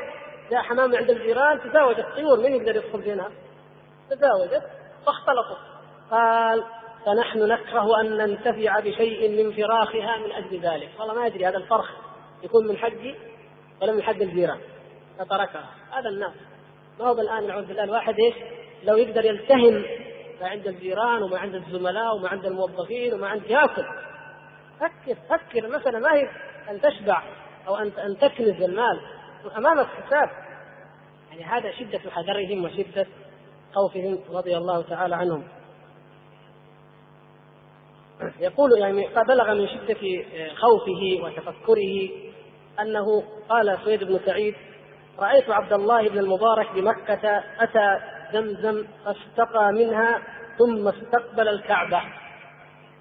ثم فقال اللهم إن ابن أبي الموالي حدثنا عن محمد بن المنكدر عن جابر عن النبي صلى الله عليه وسلم أنه قال ماء زمزم لما شرب له. هذا إمام محدث وحديث صحيح يرويه بالسند يدعو الله سبحانه وتعالى يا رب أن حدثنا فلان عن فلان عن فلان. أن رسول الله صلى الله عليه وسلم قال ماء زمزم لما شرب له. وهذا أشربه لعطش يوم القيامة. شوف الناس كيف تفكر حتى وهم يعملون الطاعات وهو في عبادة وفي الحج فإنهم يؤتون ما آتوا وقلوبهم وجلة أنهم إلى ربهم راجعون. قال نعيم بن محمد كان ابن المبارك إذا قرأ كتاب الرقاق تعلمون كتاب الرقاق ليس المقصود أن يكون كتابا معينا وإنما أي شيء في الرقاق من أي كتاب يقرأه الإنسان قال فكأنه بقرة منحورة من البكاء. لا يجترئ أحد منا أن يدنو منه أو يسأله عن شيء. من عجيب كلامه وربما يعني لضيق الوقت نأتي على بعض الكلام الذي آه، شوف كيف يقول قال عنه عبد الله بن خبيق قيل لابن المبارك ما التواضع؟ أخبرنا يا عبد الله بن المبارك ما هو التواضع؟ كيف نتواضع قال التكبر على الأغنياء. يريد التواضع الحقيقي؟ التكبر على الأغنياء. إيش معنى يعني التكبر؟ يعني إنسان يظلمهم أو يشوف أنه أفضل منهم. المعنى الحكمة واضحة مقصودة. أن تشعر أنك بما عندك من إيمان وتقوى وعبادة خير من هؤلاء. هذه حقيقة التواضع. وليس أن الإنسان إذا رأى أحدا من هؤلاء فإنه يقول أنا أتواضع.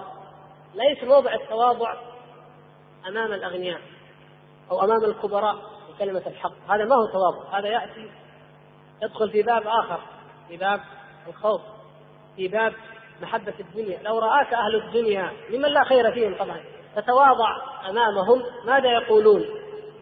هذا يصنع فيما عندنا. هذا يبغى المال هذا يبغى شيء. إذا عزم أو دعي الإنسان عند أحد من أهل الدنيا أي نعم استجاب. لماذا؟ هؤلاء كبار وموعدهم ضخمة وكذا وكذا. لا لو رآك لو رآك الأغنياء وأهل الدنيا وأنت تتكبر عليهم بأن يدعوك فلا تذهب. فإذا دعاك فقير طالب علم مسكين لا يملك شيئا من حطام الدنيا وأجبته وذاك يرى ويسمع لعلم أنك متكبر عليه. هذا المقصود يعني ليس متكبرا أنك تغلطه فضله حق لا لا أعلم أنك هذه نظرتك من أجل هذا. لا تنظر إلى جاهه ولا إلى منصبه ولا إلى أي شيء خاصة كما قلنا إذا كان من أهل الدنيا الذين لا يريدون الله واليوم الآخر وليس كل من آتاه الله مالا فهو كذلك. على أي حال أظن هذا معلوم للجميع ليس هذا هو المقصود. إنما المقصود أن يرى الناس فيك هذه الصفة مثل ما جاء إلى سعيد بن المسيب وخطبت ابنته. لما خطبها ولي عهد المملكة الوليد والخلافة الوليد ابن عبد الملك عبد الملك خطبها لابنه الوليد. رفض وأبى. وزوجها من ذلك المسكين. المسكين الذي ما لك يا بني في تفكر ما حفظ الحديث هلك قال أسر إلي إن زوجتي قد ماتت وأنا حزين عليه تزوج تزوج يا بني لا أملك شيء لا أملك شيئا. حزين ماتت زوجته ولا يملك شيء. طيب فما درى إلا وقد جاء في الليل. القصة المعروفة يذهب إليه ويعطيه الابنة التي رفض أن يعطيها ابن عبد الملك بن مروان الذي كان يحكم الدنيا من شرقها إلى غربها. إذا هذا تكبر على أهل الدنيا. هذا هو التواضع. هذه حقيقة التواضع. حتى لا يفهم بعض الناس أن سير هؤلاء الأجلة والعلماء أن التواضع هو ما فهمه الصوفية الاستخداء والاستجداء حتى لو راح الواحد منهم يبغى يعمل عمل دعوة أول ما يبدأ بالأغنياء ويطرق بيوت الكبراء.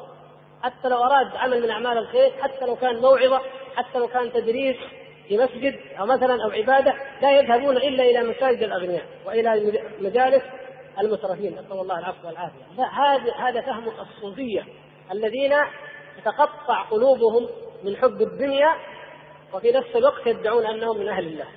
أما المؤمنون الصادقون الذين يؤثرون حقيقة الآخرة على الدنيا فإنهم لا يبالون بهؤلاء. وإنما ينظرون إلى الإنسان من جهة إيمانه وتقواه ويحبون لله ويوالون فيه. الوقت يضيق عن ذكر بعض ما كان ينبغي أن نذكره من سيرة عبد الله بن مبارك رضي الله تعالى عنه وأرضاه. نسأل الله الكريم رب العرش العظيم. على عبده ورسوله محمد وعلى آله وصحبه أجمعين. هذا الأخ مثلا يقول الشخص الذي يكون الذي كان غارقا في المعاصي والذنوب. وكان هينا على الله. ثم يتوب عن ذلك ويصلح فيكون غير هين على الله. فما هو أساس هذا؟ ثم أحيانا يكون عكس ذلك كالذي يتحول من ظاهر الصلاح إلى المعاصي. نعم يعني القضية الخيار بيدك. الخيار بيد العبد.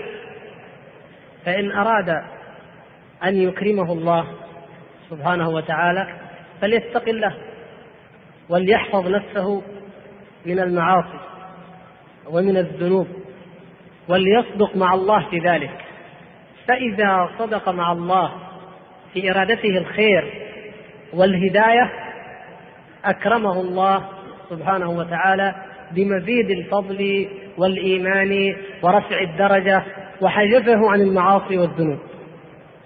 أما إذا تخلى عن ذلك وكان إيمانه قليلا أو ضعيفا أو كان مدخولا وعصى الله سبحانه وتعالى فإنه يهان ومن يهن الله فما له من مكرم. ولو كان قبل ذلك له منزلة عند الله عز وجل فيما يرى من نفسه طبعا يعني ولو كان قبل ذلك على طاعة وعلى خير وعلى إحسان وعلى إخلاص مثلا في في ظاهر نفسه لكنه ارتكس وانتكس فهذا قد أهان نفسه. والله سبحانه وتعالى لو علم فيه خيرا لحجزه ولا عصمه بما قد سبق له. لكن لابد أن في تلك الأعمال ما لا يقبله الله سبحانه وتعالى أو فيها من المفسدات أو المحبطات أو اقترن بها ما لم يجعلها تعطي الإنسان المراد والمطلوب من مثل هذه الطاعة. فالمقصود يا أخي الكريم الأمر بيدك. الله سبحانه وتعالى يقول إنا هديناه السبيل إما شاكرا وإما كفورا. فمن شاء فليؤمن ومن شاء فليكفر. هنا المقصود يعني من أراد كرامة الله سبحانه وتعالى فطريق الكرامة أمامه ومن أراد غير ذلك فهو كذلك. وكما قال صلى الله عليه وسلم اعملوا فكل ميسر لما خلق له. كل ميسر لما خلق له إن كان من أهل الكرامة. والفوز والنجاح فهو ميسر له ذلك. وإن كان من أهل الشقاوة أعاذنا الله وإياكم والغواية فإنه ييسر له ذلك. فلا تناقض في هذا. هذا الأخ يشكو شكوى أخرى يقول إنني أحيانا في أثناء قيامي بعبادتي وخاصة التي أمام الناس أكون في صراع مع نفسي هل أنا مرائي أم لا؟ وأذكر أحيانا دعاء كفارة الرياء. هذا أيضا من جملة ما يقع لكثير أو لأكثر العباد. ونرجو أن يكون ذلك من علامة التقوى. لأنه كما قال الحسن البصري رحمه الله عن النفاق ما أمنه إلا منافق ولا خافه إلا مؤمن. والرياء كما تعلمون يحبط الأعمال. نسأل الله العفو والعافية. فمن كان يرجو لقاء ربه فليعمل عملا صالحا ولا يشرك بعبادة ربه أحدا. والله تعالى يقول كما في الحديث القدسي الصحيح أنا أغنى الشركاء عن الشرك. من عمل عملا أشرك معي فيه غيري فهو للذي أشرك أو قال تركته وشركه. الله تعالى أغنى الشركاء عن الشرك. فلذلك كل عبد تقي يخاف من الشرك. يخاف من الشرك الأصغر يخاف من الرياء الذي يحبط الأعمال. لكن وأيضا ترى الرياء قد يكون الرياء قد يكون شركا أكبر كرياء المنافقين. يعني إذا كان الرياء في أصل الإيمان فهو أكبر. أما إذا كان الرياء في بعض أعمال الإيمان وأما أصل الإيمان فحق وصحيح فهو أصغر. فالمقصود أن الخوف من الرياء من سمات المتقين الصالحين. ولا ينبغي للعبد المؤمن أن يمنعه شبهة الخوف من الرياء أو أن الناس ينظرون إليه عن عمل من أعمال الخير والصلاح. إن كنت تقرأ القرآن أو تصوم أو تصلي أو تتصدق أي عمل من أعمال الخير تفعله أنت عن إيمان وعن محبة لهذه الطاعة وتقرب إلى الله تبارك وتعالى فلا يمنعنك من ذلك خشية أن يقول الناس إنه كذا فتخشى أن تقع في الرياء فتقول إذا لا أعمل الطاعة. لا هذا أيضا باب من أبواب الشيطان التي قد يدخل بها على الإنسان. ولهذا يعني ورد عن بعض السلف قال قالوا إيه العمل العمل لأجل الناس رياء وترك العمل لأجل الناس كفر. إذا إذا كان الإنسان يعمل الطاعة من أجل الناس فهو رياء. فإن تركها من أجل الناس ترك الطاعة من أجل الناس حتى من أي سبب من الأسباب؟ أنه لم لم يطع الله سبحانه وتعالى من أجل الناس فهذا به كفر نعوذ بالله. إذا الإنسان يحذر لا تترك الطاعة. إنما اعمل الطاعة من جهة وقاوم الرياء من جهة أخرى واستغفر الله إن وقع لك منه شيء. هذا هو الواجب. وإلا الشيطان يلبس على كثير من الشباب بهذا. يعني بعض الوقائع قد لا تصدق. بعض طلبة العلم ترك حفظ القرآن لأنه لبس عليه الشيطان بأن حفظك جيد وقراءتك جميلة فلو حفظت القرآن لافتتنت بعضهم ترك الصلاة في المسجد يقول أنني يعني إذا سمعت القرآن لا أصبر. من البكاء من الخشوع وأصلي صلاة خاشعة فخفت من الرياء فجعل الصلاة في البيت. هذا لا هذا هرب من شيء محتمل فوقع في ذنب مؤكد وخطأ محقق. لا ليس هذا هو التعامل الصحيح الذي سنه لنا رسول الله صلى الله عليه وسلم ولا صحابته الكرام بل من الأعمال ما ينبغي أن يجهر بها الإنسان مع الحذر من الرياء. الزكاة مثلا قال العلماء بالنسبة للزكاة يحسن أن يخرجها علانية أحيانا لما في ذلك من المصلحة. ولهذا ذكر الله سبحانه وتعالى في الإنفاق خاصة سرا وعلانية. ذكر ذكر الاثنين ذكر الحالين سرا وعلانية. أما السر فحتى لا تعلم شماله ما أنفقت يمينه فليكون أبعد عن الرياء وأما العلانية ففيها فوائد عظيمة منها أن يكون أسوة لغيره فيقتدي به غيره. ومنها وهو مقصد مقصد شرعي وإن كنا قد نغفل عنه دفع الغيبة عن نفسه. الناس يقولوا أرأيتم فلان صاحب الأموال والراتب؟ قال نعم. قال في حياتك مرة شفت ضيف أحد أطعم مسكين تصدق؟ قال لا والله. قال ما في خير. لذلك هذه أيضا من المطالب لأنه أن يأثم أخوك هذا يأثم يقع في الإثم إذا اغتابك وأيضا تدفع عن, عن نفسك. لكن بشرط أن لا ترائي شرط أن لا تقع أنت في الرياء فتنفق علانية مو معنى علانية يعني تحط وقت لله وتكتب عليه هذا وقت فلان بن فلان. لا لكن يعلم الناس أن الذي بنى الوقت هو فلان في المحكمة ولا في الجيران في الحي اللي بنى المسجد هو فلان. لو علموا ذلك لا بأس. وربما يكون ذلك مدعاة لأن يتنافسوا في الخير بشرط أنك أنت تأمن على نفسك من الرياء. هذه حالات للقلوب وكل أدرى بقلبه وأعلم بنفسه. ولهذا نجد السلف رضوان الله تعالى عليهم منهم من كان كذا ومنهم من كان كذا. لماذا؟ لأنهم يعلمون. بعضهم يعلم من نفسه أنه لن يرائي لا يهم كلام الناس. فيفعل ما شاء سرا أو علانية ما لا يبالي. والبعض كان يخاف لأنه يعلم أن نفسه ربما وقعت في ذلك فكان سره أكثر من علانيته أو ربما لا علانية له. وهكذا.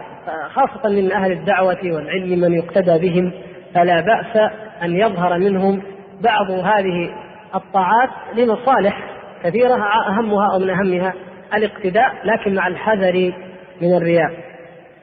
أما العبادة الخفية التي هي هي أصلا خفية هذه التي لا يكون المجاهرة بها نسأل الله العفو والعافية أو التحدث عنها من غير ما داعي شرعي إلا رياء. العبادة التي في أصلها خفية كعمل في البيت من أعمال الطاعة في البيت. أما ما كان من أصله علانية فلا بأس أن يكون كذلك. الأخ يقول أن قلنا أثناء الدرس التفكر في صفات الله هل هذا صحيح؟ وما هو دورنا إذا وجدنا أي خطأ في كلامك أو أنه يخالف الصواب؟ جزاكم الله خير والله أي خطأ فردونا إليه وشكر الله لكم وأحسن إليكم والإنسان يعني يمكن يغلط يمكن يتكلم في موضوع وينسى يمكن يعني إذا كان حفاظ الأئمة الكبار في الحديث وهم وهم مجرد حفظ مجرد حفظ يخطئون في حفظهم حفاظ القرآن المتقنين يخطئون وهو مجرد حفظ. فكيف الذي يعني يستنبط ويجمع من هنا ومن هنا؟ لابد يعني يقع شيء. فأثابكم الله وجهونا آه لكن أنا لما قلت نتفكر في صفات الله وأسماء الله ليس خطأ هذا والحمد لله. لأننا لم نقل نتفكر في ذات الله. قلنا تفكر في إيش؟ في صفات الله. يعني تفكر في اسم الله الوجود. إيش تتفكر فيه؟ وانظر إلى إلى إلى هذه الصفة. يعني كيف يكون بردها على قلبك؟ عندما تعلم أن الله تعالى وجود تفكر في اسم الله الكريم. مثلا انظر إلى كرم الله. تجد العجب العجب. يعني أنا أقول لكم عن تجربة يعني بسيطة كذا يعني كنت أتفكر في هذا في كرم الله وفي حلم الله وفي عفو الله. فلما ذهبت إلى أمريكا وتحدثنا مع بعض الأخوان قلت لهم الإنسان هنا يرى يقينا كيف يعني فعلا أن الله سبحانه وتعالى حليم وكريم. سبحان الله ما أوسع رحمته ما أوسع حلم الله ما أعظم حلم الله. هؤلاء يعني لما يرى الإنسان حياتهم أحط وأرذل من أخص البهائم المعروفة وأخص الوحوش. ومع ذلك نعيم يعني جنات الدنيا عندهم. وكل ما يريدون ميسر لهم يأكلون ويشربون ويسرحون ويمرحون ويعبثون بالدنيا العالم كله بين أيديهم. تقريبا يكاد يكون تحت سيطرتهم. ان ارادوا اسقاط دولة أسقطوها. يقيموا دولة أقاموها. يشوهوا سمعة واحد لطخوها. يرفعوا من شأن الإنسان رفعوا. سبحان الله. أوتوا من. من ملك الدنيا ومن شيء عجيب. وهم أحط ما يمكن من الحياة. الدنيئة الذليلة التي يترفع عنها. لا نقول عباد الله المكرمون بل البهائم. إذا هذا يدلك على كيف سبحان الله العظيم كيف أنه لما يقول الله سبحانه وتعالى وأملي لهم إن كيدي متين. مثلا سنستدرجهم من حيث لا يعلمون. إلى آخر الآيات الإمهال والإستدراج تجدها حقيقة أمام عينك. مهما حدثت عنها لا تجد مثل هذا مثل إذا رأيت. فتتفكر في ذلك. ثم إذا تفكرت في مثلا والسماء بنيناها بأيد وإنا لموسعون. هذا العمل هذا الخلق وكونه سبحانه وتعالى هو الخالق الموسع. تنظر إلى هذه النجوم إلى هذه الكواكب. شوف كيف كيف خلق الله سبحانه وتعالى. كيف هذا الاسم أو هذه الصفة أو هذا الفعل من أفعال الله الإيساع الذي تعجز الآن العقول عن إدراكه وهم يتكلمون في هذه الحياة الدنيا في في في حدود الوجود الدنيوي فقط. يعني السماء الدنيا فما دونها ولا يتكلمون عن السماء أصلا لا يعرفون السماء ولا يذكرونها يظنون أنها مجرد فراغ لكن ما يتكلم به الفلكيون الكبار المتخصصون عن أبعاد ما بين هذه النجوم شيء مذهل جدا يحير العقل فتعرف فعلا كيف أن الله سبحانه وتعالى المتصف بهذه الصفات تزداد يزداد عندك خشوع الخشوع لله والرغبة والخوف والرهبة منه سبحانه وتعالى. وأضرب لكم مثال ولله المثل الأعلى. إنسان كنت تشوفه كل يوم في العمل أو في الشارع أو جار لك ماشي يروح عادي جدا. جاك واحد قال يا أخي في في في, في فلان رجل اسمه كذا كذا وهذا كان وزير وكان عنده أموال كذا كذا واخترع قنبلة نووية وسوى أشياء. بعدين راد الله وجاء هنا سمعت انه ساكن عندكم هنا. يقول إيش اسمه؟ يقول فلان. فلان هذا جاري. سبحان الله. لما تشوفه انت بعدين كيف شعورك؟ تقعد تتأمل فيه من جديد كأنك إيش هذا؟ على إيش؟ يعني لما وصف لك بصفات عجيبة ما كنت تظن هذه ازداد نظرك ازداد إعجابك ازدادت منزلته عندك ويا سلام تتمنى يعني تعزمه أو تستضيفه أو تشوفه أو ت... مثلا يعني بقدر ما تجد فيه والله ما كنا نظن عنده هذا العلم ما كنا نظن عنده هذا الفكر ما شاء الله مؤلفات وكذا وكذا ما أدري فكيف يعني كيف أنت ازدادت قيمته عندك؟ لما وصف لك بالصفات من صفاته فكيف الله سبحانه وتعالى؟ ولله المثل الأعلى. إذا عرفت صفات الله وتذكرت كيف هذا هذا الإله الكريم العظيم سبحانه وتعالى الذي هذا حاله ومع ذلك من رحمته مع كمال غناه. يا أيها الناس أنتم الفقراء إلى الله. والله هو الغني الحميد. الله سبحانه وتعالى الذي لا يضره معصية من عصاه ولا تنفعه طاعة من أطاعه ومع ذلك هو ينزل إذا كان الثلث الأخير ينزل إلى السماء الدنيا. يخاطبنا نحن المساكين المحتاجين الفقراء. هل من سائل فأعطيه هل من مستغفر؟ هل من داع؟ هل هل هل؟ سبحان الله. هذه كل ما تعرف حديث عن الله أو صفة من صفات الله في الكتاب أو في السنة كلما تعرفها تزداد بإذن الله تعالى إيمانا ويقينا وحبا في الله سبحانه وتعالى ورغبة فيما عند الله وخشوعا منه ولهذا كما ذكرنا في الأسبوع الماضي قال العلماء في قول الله تعالى إنما يخشى الله من عباده العلماء يعني العلماء إيش؟ بالله أعظمهم العلماء بالله كيف العلماء بالله؟ العلماء بأسمائه وصفاته وما ينبغي لجليل لعظيم سلطانه سبحانه وتعالى جلال وجهه وعظيم سلطانه وما لا يليق به. ينزه الله تعالى عما لا يليق به. ولهذا كان من أفضل الأذكار هو تنزيه الله سبحانه وتعالى وتسبيحه وتقديسه أقول هذا يعني الذي قصدناه. وأما الخطأ فأنا أكرر وأقول كلنا عرضة للخطأ ورحم الله امرأ أهدى إلينا عيوبنا وجزاكم الله خيرا إذا صححتم لنا أي شيء.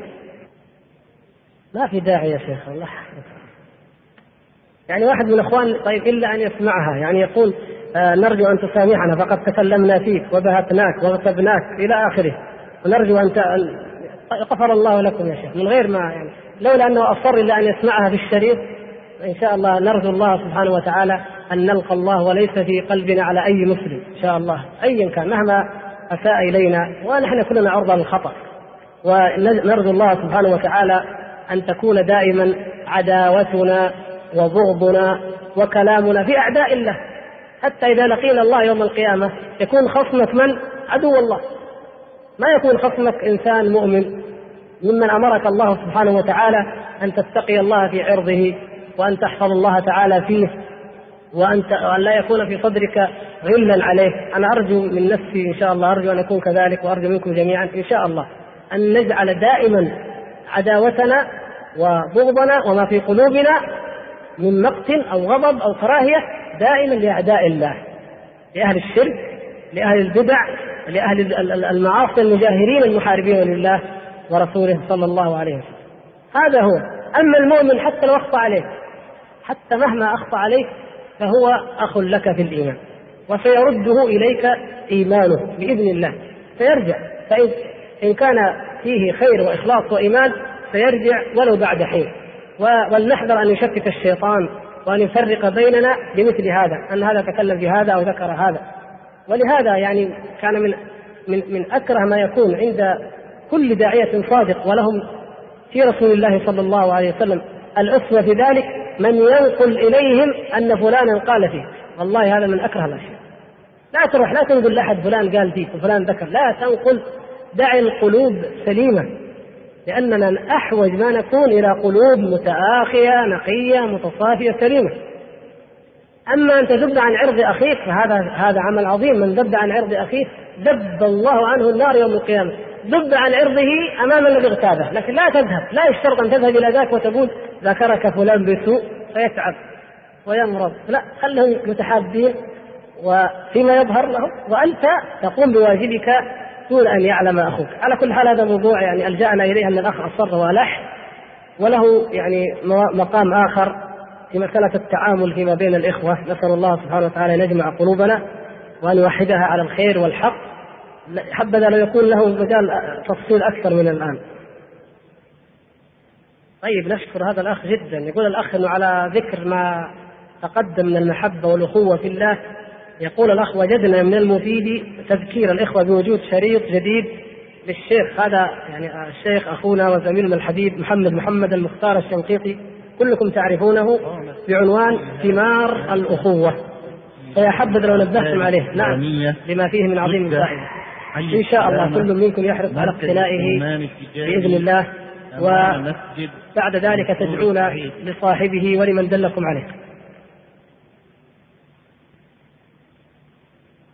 هذا الأخ الذي سأل سؤالا عن العلمانية قد يكون في شيء من الطول.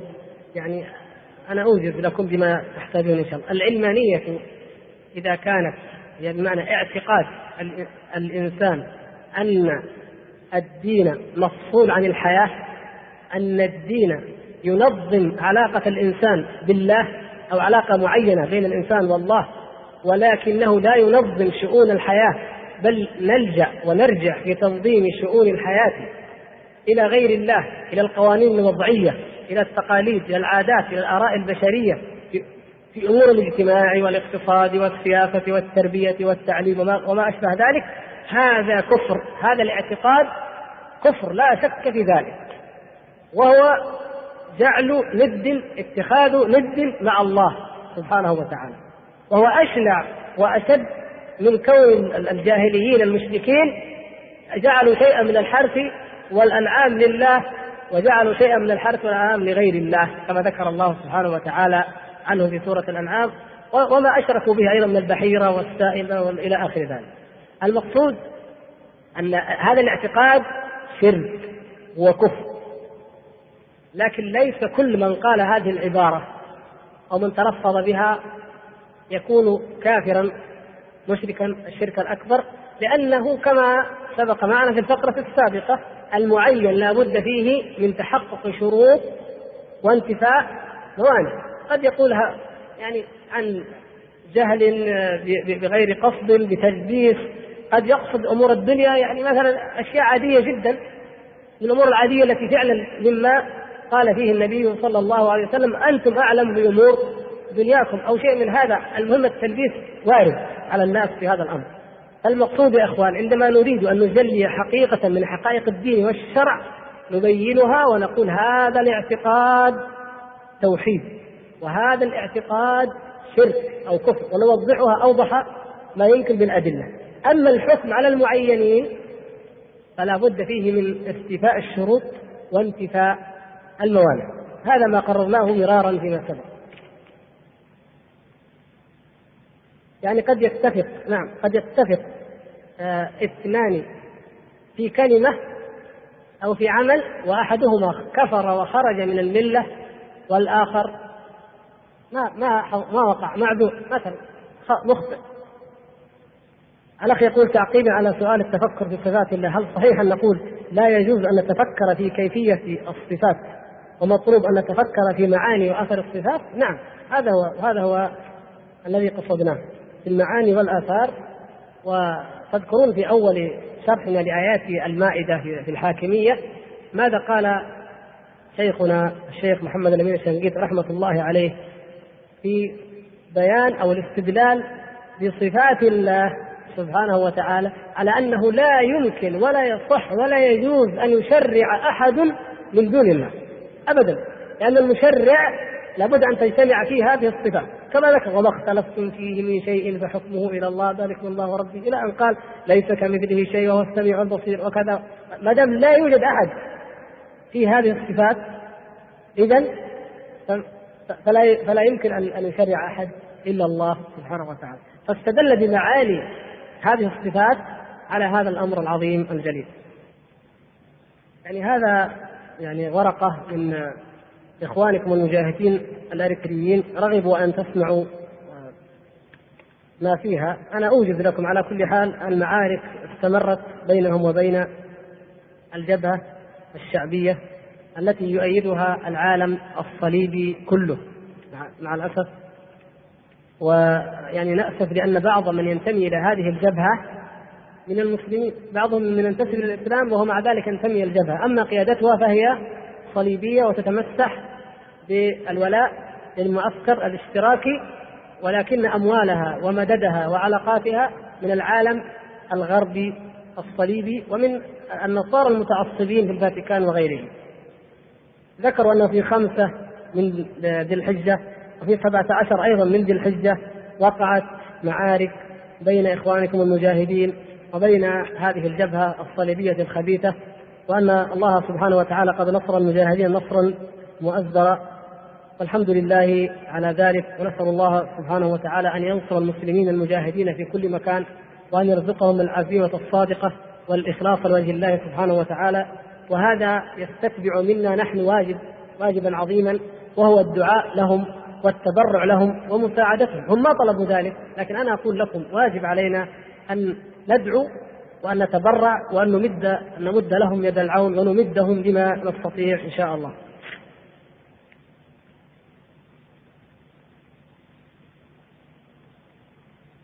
اي نعم هذه نشرات تنصيريه والله يا إخوان سبحان الله أنا يعني حقيقة عجزت. كل أسبوع صارت تجي هذه النشرات تنتشر. ما أدري كيف يعني. ها؟ إيه. يعني شوفوا هذا هذه مسطرة. ما أدري رأيتموها على الطبيعة ولا لا. أنا جاءتني مسطرة هذه صورة صورتي لكن في مساطر موجودة تباع.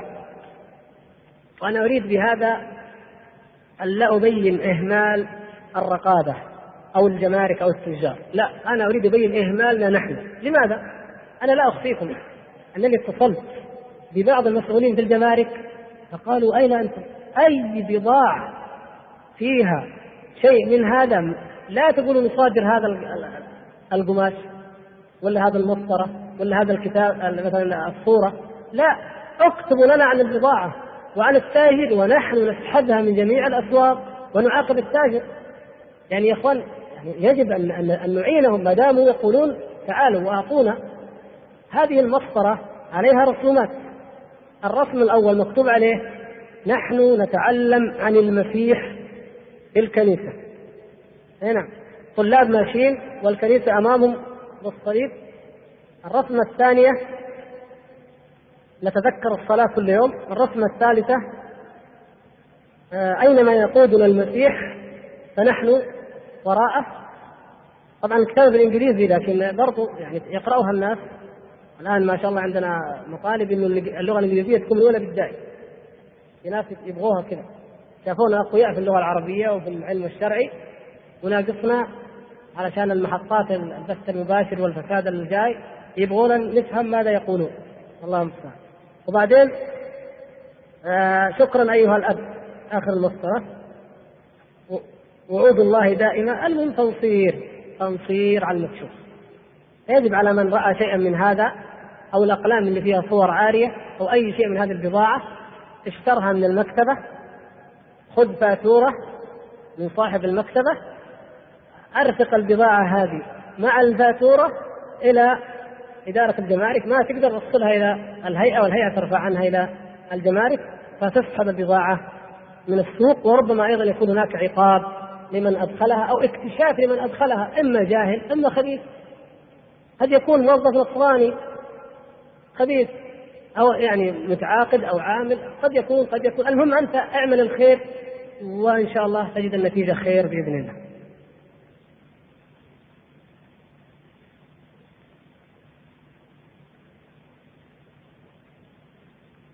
طيب هذا نقراه بدون تعليق؟ طيب.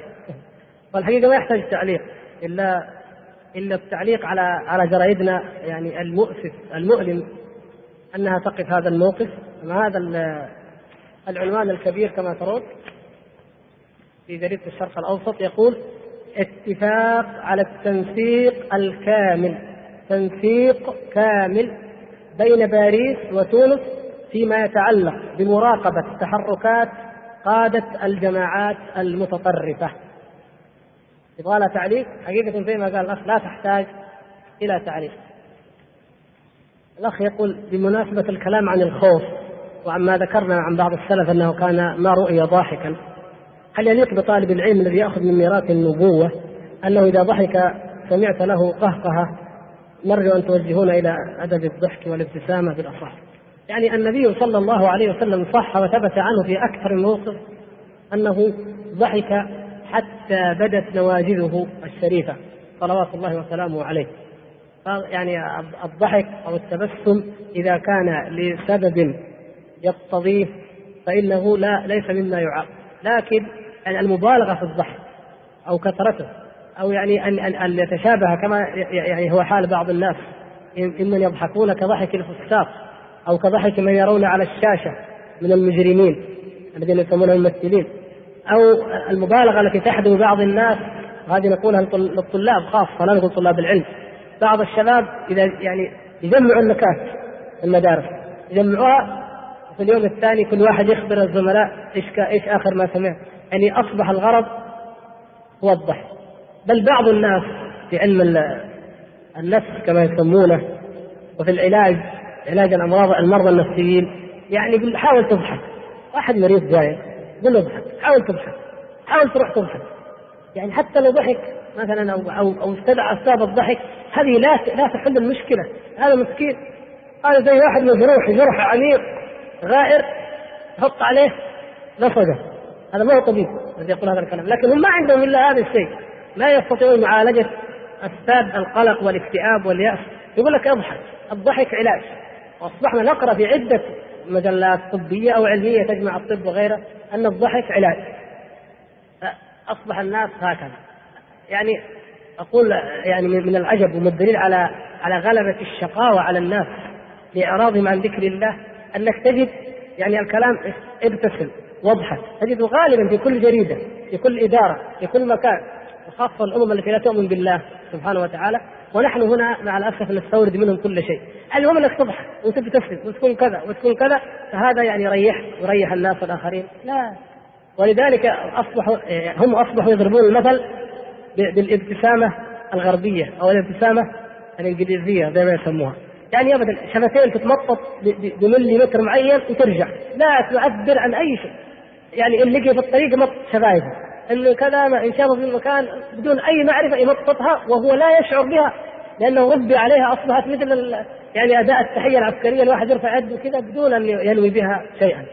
يعني المقصود إن في أصبحت هذه الأعمال وكأنها يعني علاج علاج الضحك وال فالمقصود يا إخوان نحن أدبنا الله سبحانه وتعالى بأدب رسوله صلى الله عليه وسلم وهديه صلى الله عليه وسلم موجود بين أيدينا حتى في ضحكه وفي نومه وفي أكله وفي شربه. وعندكم جميعا الكتاب العظيم الذي ألفه الإمام القيم رحمه الله زاد المعاد في هدي خير العباد صلوات الله وسلامه عليه. هذا هو الذي يجب أن يكون هدينا في أمورنا كلها. عليه. رمتني بدائها ويسلم يعني هذه تكملة هذا الخبر إنه يعني أن الغربيين الفرنسيين ما وجدوا عند يعني بعض من زاروهم الإلمام الكامل بخطورة هذه الجماعات يعني جاء من ناس من باريس يعلمهم هذه خطر ما وجد عندكم الإلمام الكامل بخطورة هذه الجماعات. ويقول يعني لابد من يعني الاهتمام بذلك. الله المستعان. وذكروا إيش؟ أن الدول الأوروبية استضافت العديد من قادة تلك الجماعات أو الجماعات يعني قبل أيام سمعتم 600 مليون دولار وقبلها 130 مليون دولار. لماذا أعطيت الجزائر؟ متى أعطيت إياها؟ هذه المكافأة التي أعطيتها. فأصبح يقول لا أن الغرب متعاون مع هذه الجماعات تهمه على كل حال كما ذكرنا في الأسبوع الماضي الذي يهمنا هو واجبنا نحن المسلمين. واجبنا في العدل وفي معرفة الأمور على حقائقها وأن نعلم أن هؤلاء كما ذكر الله سبحانه وتعالى قد بدت البغضاء من أفواههم يوصون ويحذرون من خطر المتطرفين. وذكرتم المثال السابق تذكرونه؟ حتى يكون عندنا بينة. المتطرف هو الذي طالب بإقفال مصنع للخمور. حتى لا يقال لك هذا يبغى السلطة هذا يبغى الحكم فهو متطرف. ما هي القضية هذه؟ من يطالب باقفال مصانع الخمور متطرف ولذلك في الغرب هناك في صحافتهم كما تقرؤون يعتبروا بلدنا هذه كلها متطرفة. كلما يقولوا بلد متطرف ليش؟ الزنا عندهم ممنوع يعني علانية. والخمر ممنوع أيضا يعني ما يباع علانية. وإذا اكتشف أن امرأة زنت تعاقب. هذا متطرف جدا هذا. ما يصدق الغربيين كيف؟ بل في غير بيت الزوجية. يعني خرجت مع صاحبها برا قال لك لا ما دام متزوجة يعاقبونها في السعودية. هذا عجيب جدا. كيف هذا؟ لأن عندهم يعني قانون نابليون الذي عمل به الغربيون والدول التي استوردت قوانينهم. يعني الجريمة ما كان على فراش الزوجية. وحدثت قصة في مصر وذكرها الشيخ أحمد شاكر رحمه الله إنه حدث إنه واحد دخل وجد هذا الخبيث يزني في بيت فماذا؟ فقتل أو فاعتدى الرجل اعتدى الزاني أراد أن أراد الرجل الزوج أن يقتله ولكن الزاني سبق وقتل الزوج فحكمت المحكمة بأن ذلك الرجل مضطر مبدأ الدفاع الشرعي مبدأ الدفاع الشرعي لازم يدافع عن نفسه كيف يموت؟ أما الزنا موضوع آخر بعدين يعني المفروض إنه يتحاسب عليه بعدين ينتبه لكن إنه كذا أصبح المجرم هو من؟ هو ذلك الغيور. المتطرف هو الذي يرفض الزنا هو الغيور. متزمت متطرف آه يريد كذا يريد كل ما شئت من التهم. أصدق ألصق ما شئت يقولون كما يشاءون. لكن لا غرابة في أن يقولوا هم العجيب أن يقول هذا أبناء المسلمين وفي بلاد الإسلام. هذه مع الأسف هي المشكلة. والله المستعان. هذه مشكلة الخادمات. ما الليلة إن كان عندكم أشياء تتعلق بالدرس وإلا لأن إن شاء الله الأمور كلها واضحة. يعني ربات البيوت واحدة تقول الخادمة ضربت أبنائي وعذبتهم بالنار. من اللي وكلها؟ من اللي جعلها خازنة على النار؟ والواحد من خادمتي كادت تقتلني بعد انتهاء دعوة العشاء. وفي في ناس قتلتهم. قتلوا. تعرفوا اللي كبت عليها الموية واللي الثانية اللي يعني أعمال فظيعة عملوها. واحدة أو عدة أمهات يقول تعلق طفلي بالخادمة. جعلها هي الأم وأنا الخادمة. صح؟ لا حد الطفل. هو الطفل إيش درى؟ الطفل أمه من تحلو عليه وتحمله وترضعه وتربيه. هذه أمه. إيش درى أن هذه ولا هذه؟ فتلك في العمل وفي الوظيفة وفي المساء في الأسواق. وهذه تحمله وتحطه وتجيبه فأحبها فصارت هي أمة. والأخصائية الاجتماعية تقول إذا لم يقم الأبوان بدورهما الحقيقي فلماذا نلوم الخادمة؟ الخطر بالاعتماد الكلي على الخادمة وفي استقدام الوثنيات والمسيحيات يعني النصرانيات على كل حال هذا كلام طيب أشارته عكاظ في صفحة هو وهي. عن يعني هذه الظاهرة الخطيرة وحبذا لو نبه وقد يكون نبه لكني ما أقرأت إلى العناوين. إلى إلى أساس الخطر. إيش أساس الخطر؟ هو استقدام الخادمة. بغض النظر أنها تكون وثنية. الوثنية لا يجوز يعني الكافر من أي دين كان لا يجوز أن يقيم في جزيرة العرب. هذا معلوم. لكن بغض النظر عن ذلك حتى لو مسلمة أين سفرها بلا محرم؟ وأين خلوتها بالرجال بالرجل وبأبنائه؟ وأين ما قد يكون في بعضهن من من فسق أو فجور تنقله من بلاده؟ وأين تكشفها؟ وأين وأين؟ أشياء كثيرة.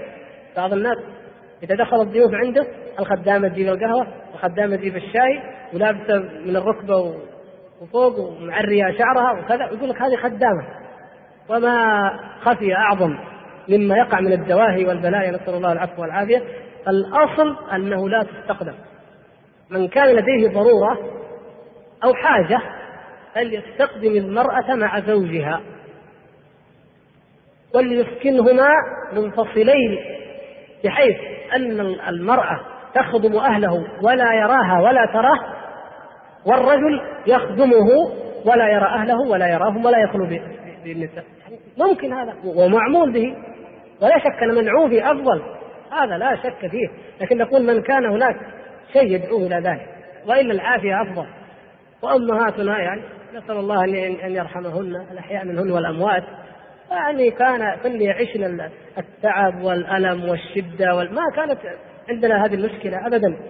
إذا حصلت المرأة إذا إذا إذا نفست. أكثر من المشاكل الآن من الولادة. إذا ولدت المرأة الجيران يفزعوا كل كل جارة من الجارات حتى في المدن هذه الجارة تسوي الغداء وهذه الطبيخ. لما تعرف إن الزوج بالعمل تجي جارتها تقوم تنظف البيت تسوي كل الزوج يرجع. ما شاء الله. الله يذكرها بالخير جارتنا فلانة. لما ت... كمان هذيك تولد ما يقول لها تروحي. شاف الخير شاف المعروف. وهذا تفعل وهذه تفعل. والله عندها بنت أيضا ولو مزوجة تجي البنت تقعد مع أمها. أو الأم تروح مع بنتها. أو الرجل يضع زوجته عند أمه. يعني ما احتجنا إلى هذه المصائب وهذه البلاء. لكن لما جاءنا التوظيف والمرأة أصبحت يعني مديرة مديرة مستشفى وفي البيت تمسك الطفل وتمسك القذارة بيدها. ولو كان ولدها ما ما يليق بمقامها. الخادمة تتولى ذلك. تمسك الرضاعة ترضعه بدل ما تمسك المعاملات وتشوف الأعمال وتشوف لا ما يليق بها. لما يعني أصابها الغرور وظنت أنها أن الأمومة شيء عمل دنيء حقير وعادي جدا. وأن هي باعتبارها المديرة والموظفة الراقية تترفع عن هذه الأمور انتكست في فطرتها هي وفي تعاملها وفي أخلاقها وخسرت أغلى ما يملك وأغلى وأفضل ما يقتنى في هذه الحياة الدنيا. اسأل أي امرأة أي امرأة اسالها إذا كان عندها طفل أو طفلة هل يعدل هذا الطفل لو قيل نعطيك الدنيا كلها. هل يعدل هذا الطفل عندك؟ إيش الدنيا؟ أنت تتكلم إيش؟ ما تصدق الأم. أغلى شيء في الدنيا هو هذا الطفل. على ما فيه من تعب ومن ألم من حب. من يعرف حقيقة الأمومة. فتجد أنها سعيدة جدا مرتاحة جدا معه.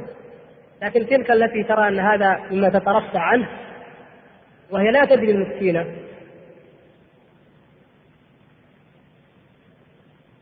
حتى في أعمالها تخفق. حتى في عملها لابد أن تظهر أثر النفسية التي لا تعيش الامومه على أعمالها. لابد أن تخفق وأن تفشل المرأة الحديدية حديدية زي ما قالت عنها الصحافة والإعلام العربي. لما حدث الانفجار لولدها تبكي وحاطة يدها كذا وتبكي زي أي أم تبكي في الشارع. بل الحمد لله الأمهات المؤمنات لا يبكين ولا ينتحبن ذلك الانتحاب يقال ابنك قد استشهد فتقول الحمد لله الذي شرفني بشهادته نسيت إنها رئيسة وزراء دولة عظمى وأنها الحديدية. ذاب الحديد صار موية لما جاء الخبر. المرأة امرأة مشاعرها عواطفها أفكارها لا يمكن أن تغير بمجرد هذا الشمع.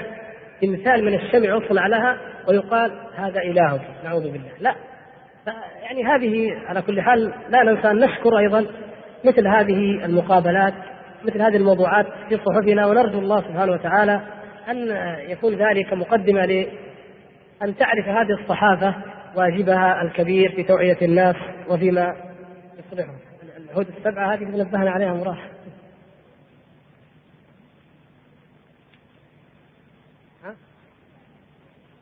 مشكلة هذه. يعني هذه هذه يمكن عشان صورة مكبرة كلها واضحة لكم. هذه يسمونها العهود السليمانية السبعة.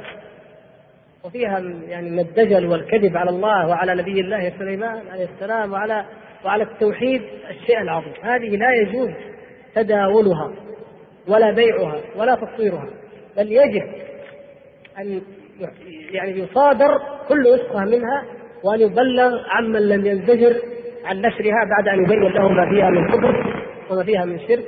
كما ذكر الله سبحانه وتعالى وما كفر سليمان ولكن الشياطين كفروا يعلمون الناس السحر. ينسب إلى نبي الله سليمان عليه السلام هذا السحر؟ هذا تكذيب للقرآن. من صدق بهذا فقد كذب كتاب الله سبحانه وتعالى. الأخ يقول هل ما يأخذه الكفيل الذي لا يعمل عنده مدخول من مال عنوة وتحت تهديد الخروج النهائي أو بدعوى أن تكاليف التعقيب تكلفه قدر كذا؟ هل يعتبر هذا نوع من أنواع المكس؟ المكس إن أطلقناه والمقصود به العشور أو الضرائب المأخوذة. ظلما يعني كلمة المكس كلمة شرعية تدل على الشيء المحرم آه، إذا كانت بهذا التحديد لا يدخل فيها ذلك. أما إن أطلقناها بمعنى كل مال حرام فهذا يدخل في الحرام. لكن ما يهمنا الاسم يهمنا الحقيقة والمضمون. واحد يجيب عمال مئة عام بعضهم يجيب أكثر. لكن خلينا مع الضعفاء اللي ما يقدروا يجيبوا إلا مئة جاب مئة ولا خمسين. وفلتهم في البلد. يسووا زي ما يبغوا. يعمل يشاء. وفي النهاية يبغى منه في السنة كذا أو في الشهر كذا. ويجمع ثروة من هؤلاء. فإذا جاء قال ما اشتغلت؟ قال لا أعرف. أنا ما أعرف. لازم جيب وإلا فيأخذها منه عنوة. بالقوه وإلا يسفره لا شك أن هذا المال سحت العامل ان جئت به واتقيت الله سبحانه وتعالى.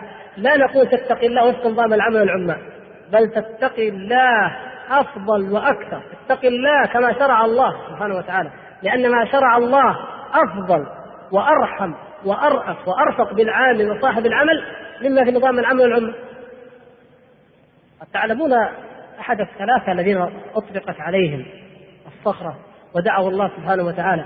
إيش كان عمله هذا؟ كان كفيل؟ إيش كان يسوي هذا الرجل؟ ماذا كان يعمل؟ استأجر أجيرا وذهب ولم يأخذ حقه فنمناه له فلما عاد بعد زمن قال هذا مالك أودية أودية من البقر والإبل والغنم هذا مالك قال يا عبد الله أتهزأ بي؟ أتسخر مني؟ قال لا لكنه مالك لميته خذه بارك الله لك فيه. فلما تضرع إلى الله وتوسل إلى الله إن كنت عملت هذا العمل خالصا لوجهك الكريم أن تكشف عنا ما نحن فيه. كشف الله عنه الله فيه. هذا هذه العلاقة هل يمكن أن يرقى إليها أي نظام أو قانون أو تشريع في الدنيا؟ لا يمكن ابدا. علاقة الأخوة والرحمة. ولهذا قلنا الأصل لا يأتي لا يؤتى إلا بالمسلم. وليس أي مسلم بل المسلم التقي. فإذا جئت به وكان مسلما تقيا فهذه المعاملة تليق بالمسلمين الأتقياء؟ لا والله ما تليق. إنما لابد من وتواصوا بالصبر وتواصوا بالمرحمة. بالمرحمة ارحموا. من لا يرحم لا يرحم. ارحموا من في الأرض يرحمكم من في السماء. يجيك الواحد من باب المسجد يبكي. يا أخي أنت قادر نشيط. أعطني يا أخي أنت نشيط. قال أنا هذا هذه ورقتي أنا عامل في شركة في مؤسسة لكن ستة شهور ما اعطونا شيء. لازم يشحن. هذا الطيب هذا الطيب اللي يجي المسجد يقول أعطوني يا ناس أنا ما أعطاني أحد. لكن الثاني إيش يسوي؟ معروف إيش يسوي؟ فإذا وقعت الجريمة رحنا مجهول مجهول مجهول. آه الآن آلاف الشبب في جدة قضايا ضد مجهول. بسبب الشرط من هو؟ أيام الحج حدثت يعني سرقات هائلة جدا في السيارات وفي الشبب في مكة وجدة كثرت أيام الحج ليش؟ أو أيام الإجازات عادة ليش؟ شافوا الشقة هذه طافية كذا ليلة انتبهوا خلي النور فاتح طول الوقت في ناس كذا يروح يسافر النور فاتح لكن برضه يشوفوا فاتح طول الوقت برضه في شيء ما يناموا ما يطفوا النور المهم إيش يسوي؟ لازم يروح ولا يقدر يسرق بنك. يعني ما يقدر يسرق الكثير. يمكن يكون الكفلاء والمجرمين كبار المجرمين محميين. اللي, اللي فعلا يجيب له ثلاثة آلاف أو أو 300 أو أكثر من العمال مثلا. لا هو يسرق الضعيف. بيوت شعبية ما فيها شيء. نط فوق الجدار دخل سرق. سهلة هذه ما فيها مشكلة. يروح يسرق الضعوف مثله. فتكون إجرام تعكير للأمن تعطيل ل... يعني رجال الأمن. وتعكير للبلد ككل هذه جرائم ومن السبب؟ هو هؤلاء. كل ما يرتكب من جرم فالمسؤول مع مسؤولية الجاني طبعا لكن أيضا لابد أن يلحق ذلك مثل ما لحق. افرض ما درت الشرطة. أليس الله الخبير العليم مطلعا ويعلم أن الذي أضاع حق هذا العامل هو السبب وراء ذلك؟ ماذا ماذا يصنع إذا سرق؟ بعض الاخوان في في بقالات في كذا. يقول لك فعلا أنا أشوف واحد دخل وحط حاجة في جيبه وجاء ماشي أمسكه. يقول والله ما أخذتها إلا ما عندي اللي آكل ولا عندي فلوس أعطيك. إيش تسوي؟ سبحان الله. هذه مظالم كثيرة تترتب على هذه المظلمة. نسأل الله العفو والعافية. العامل يا إخوان يجب أن نتقي الله وأن لا نغتر بالنعم. ربما لو دالت الدول والأيام دول بين الناس وتلك الأيام ندولها بين الناس نصير نحن عمال عندهم. اتقوا الله خلنا نقدم معروف عشان بعدين لو خدمناهم أو احتاجوا عمال إنهم يرحمونا. الآن والله ما أظن استغفر الله العظيم يعني في قلبي يرحمنا. إذا وجدت واحد ولا أقسمكم هذا إنني أفرح والله إذا سمعت واحد يقول كفيلي طيب. الله يبشرك بالخير. موجود؟ الحمد لله. ما عاد تسمع هذه الكلمة. إيش تكون؟ واحد والله ما أعرفه من جاء مسكني قال لي أنت تتكلم في الدروس والمحاضرات؟ طيب طيب. قال ليش ما ليش ما تتكلموا عن الظلم؟ بس كلام كله صلاة دين صلاة؟ ما في ظلم؟ ليش يا أخي؟ إيش الظلم اللي أستغفر الله. ليش؟ قال ما تكلموا عن العمال ما تكلموا عن كذا. ما فعلا يعني يعني حتى يبغى يبغى يسمع على في خطبة الجمعة كلام عن الظلم. يبغى يسمع كلام عن حق العامل يقول لا والله الحمد لله البلد هذه فيها ناس طيبين وفيها ناس ما فيهم خير. لكن ما يسمع شيء. يا اخوان يعني نتواصى بذلك يعني نرحمهم نعطف عليهم. حتى لو ما أنت كبير أفرض عمل عندك عمال. يعني في ناس يفعلها كياسة وسياسة. أنت افعلها لله. يعطيهم طعام. وجبه طعام كم علبة عصير كذا. يريحهم بحاجة مثلا. يعني يسر عليهم بالعمل يعني أعتبرها لله لوجه الله. وأجر. تجد أنك إن شاء الله يعني لطفت ما بهم. اجلس معهم اشرب الشاي معهم لأنهم يشوفوا إن هذا شيء كبير إنك أنت شربت شاي معهم. قل له كيف كبيرك؟ كيف العمل؟ يوه. كل واحد يشتغل كل واحد يطلع لك. كيف ننصر؟ وكيف والله نرزق ونمطر؟ وهذا الظلم بيننا. أعوذ بالله. كيف تقدس أمة لا ينتصر بضعيفها من قويها؟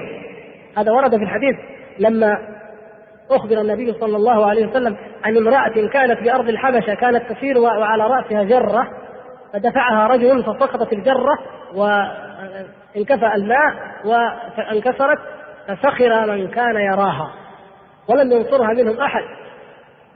سخر منها كل مضحك. كيف تقدس أمة؟ لا يؤخذ لضعيفها لا ينتصر لضعيفها من قوية. ما تقدس أبدا. ولا تنصر ولا ترزق ولا تنصر. نسأل الله العفو والعافية. هذا يعني لون ونوع من أنواع المآسي التي يعيشها الناس إذا ابتعدوا عما أمر الله تعالى به من التقوى والمرحمة. ولهذا يجي الشيوعي إيش يقول للناس الشيوعي؟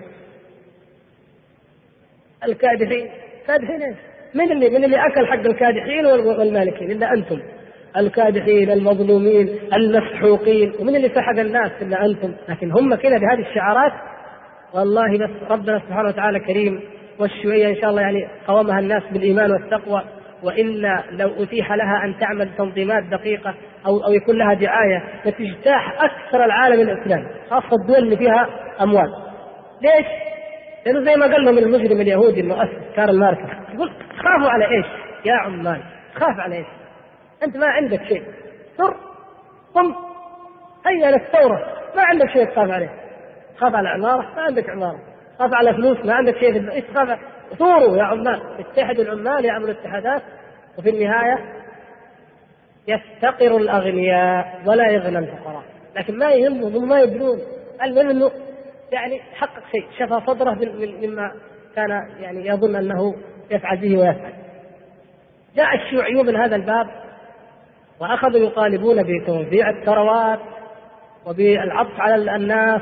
وبكفالة كل فرد في الدولة. وتركنا نحن المسلمين هذا الأصل العظيم أصل عظيم من أصول ديننا نحن.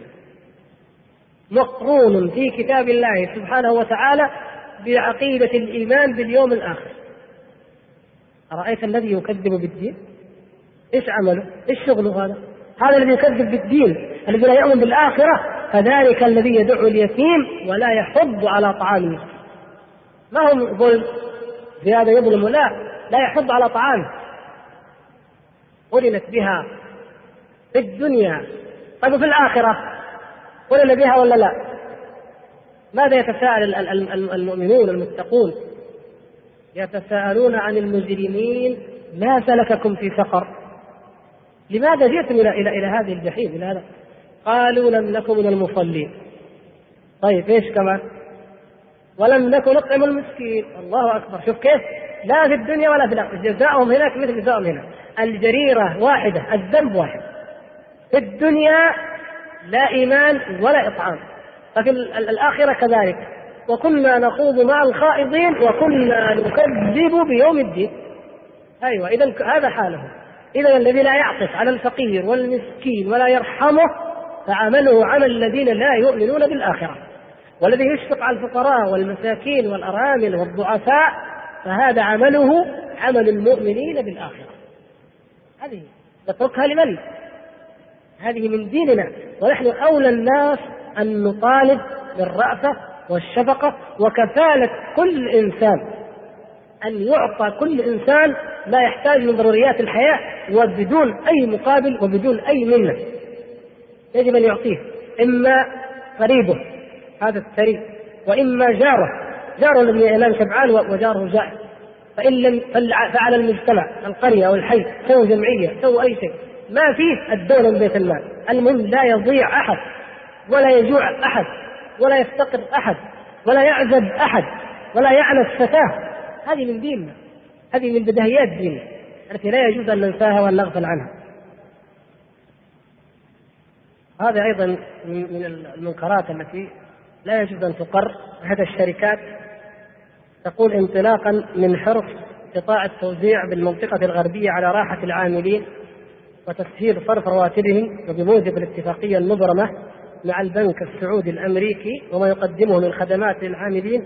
عليه فإننا نهيب جميع العاملين بفتح حسابات شخصية لدى البنك السعودي الأمريكي مع العلم بأنه سوف يتم صرف الرواتب إلى آخره.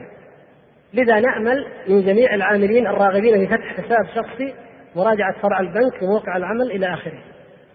لا هذا ليس خدمة ولا تيسيرا ولا تسهيلا وإنما هو من باب التعاون على على الربا. والله تعالى يقول وتعاونوا على البر والتقوى ولا تعاونوا على الإثم والعدوان. وإلا ضربوا حتى الأمريكي فيها الاسلام يجي واحد يقول لا يمكن البنك ما فيه ربا. أمريكي بنك أمريكي بنك بريطاني هذه فيها شك؟ هذه يعني محاربة لله ورسوله صلى الله عليه وسلم فإذا ساعدناها وامددناها وأعطيناها وفتحنا فيها الحسابات فهذا أليس إعانة لها؟ ما يشك أحد أهلها والمتعامل معها أن هذا فيه إعانة لها وفيه ترسيخ وتثبيت لوجودها.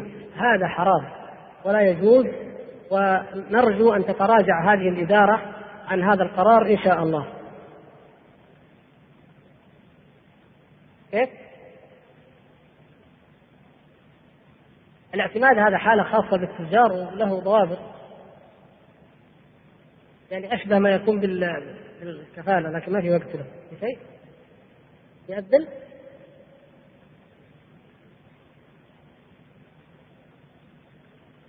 بنك فلس هو بنك واحد. يعني أمريكا عام 1930 أفلست أفلست كل أمريكا وانتحر أكثر أصحاب البنوك وقبل حوالي سنة أو أكثر شوية كادت أن تقع نفس المشكلة وكاد أن ينتحر الجميع لكن تحسنت أوضاعهم بأحداث و يعني أشياء جاء فتوقعوا يوما ما سيفلسون جميعا. ما هو هذا من عندنا؟ الله تعالى يقول يمحق الله الربا ويربي الصدقات. نتيجته هي المحق الكامل. الآن البنوك تشتكي. يقول اللي أخذوا منا ما أقرضونا ما أعطونا. وإن شكيناهم من نشكي. إما ناس ما نقدر نشكيهم وإما ناس أعداد هائلة قد ما نشكي نفتح دعاوى فيه. ولهذا أصبحت الأيام هذه تجي أسئلة من بعضهم. يقول لك البنك يوظفك يقول الدين اللي اللي يبيع عند فلان له عنده مئة ألف. وهذا مليون وهذا كذا وهذا كذا. تعال اشتغل عندنا وجمعها ولك كذا في المية. أو يقول لك أنا أبيعك المئة الألف بخمسين بثلاثين حتى ثلاثين ألف وأحولك عليه وتدعى أنت وياه وتأخذ المية. وإلى آخره. دليل إيش؟ بدأ المحك وسيظهر لكم إن استمرينا على معصية الله والله أبدا ما كانت نهاية المعصية عزا وراحة وسعادة ورخاء ومكافأة والله ما تكون عاقبة المعاصي إلا المحق والذل والخسار والبوار نسأل الله العفو والعافية. ولذلك نحن ننكر هذا المنكر حتى لا يحيط المكر السيء إلا إلا بأهله وحتى لا يؤاخذنا الله بما فعل السفهاء منا. ننكر وإن كان واتقوا فتنة لا تصيبن الذين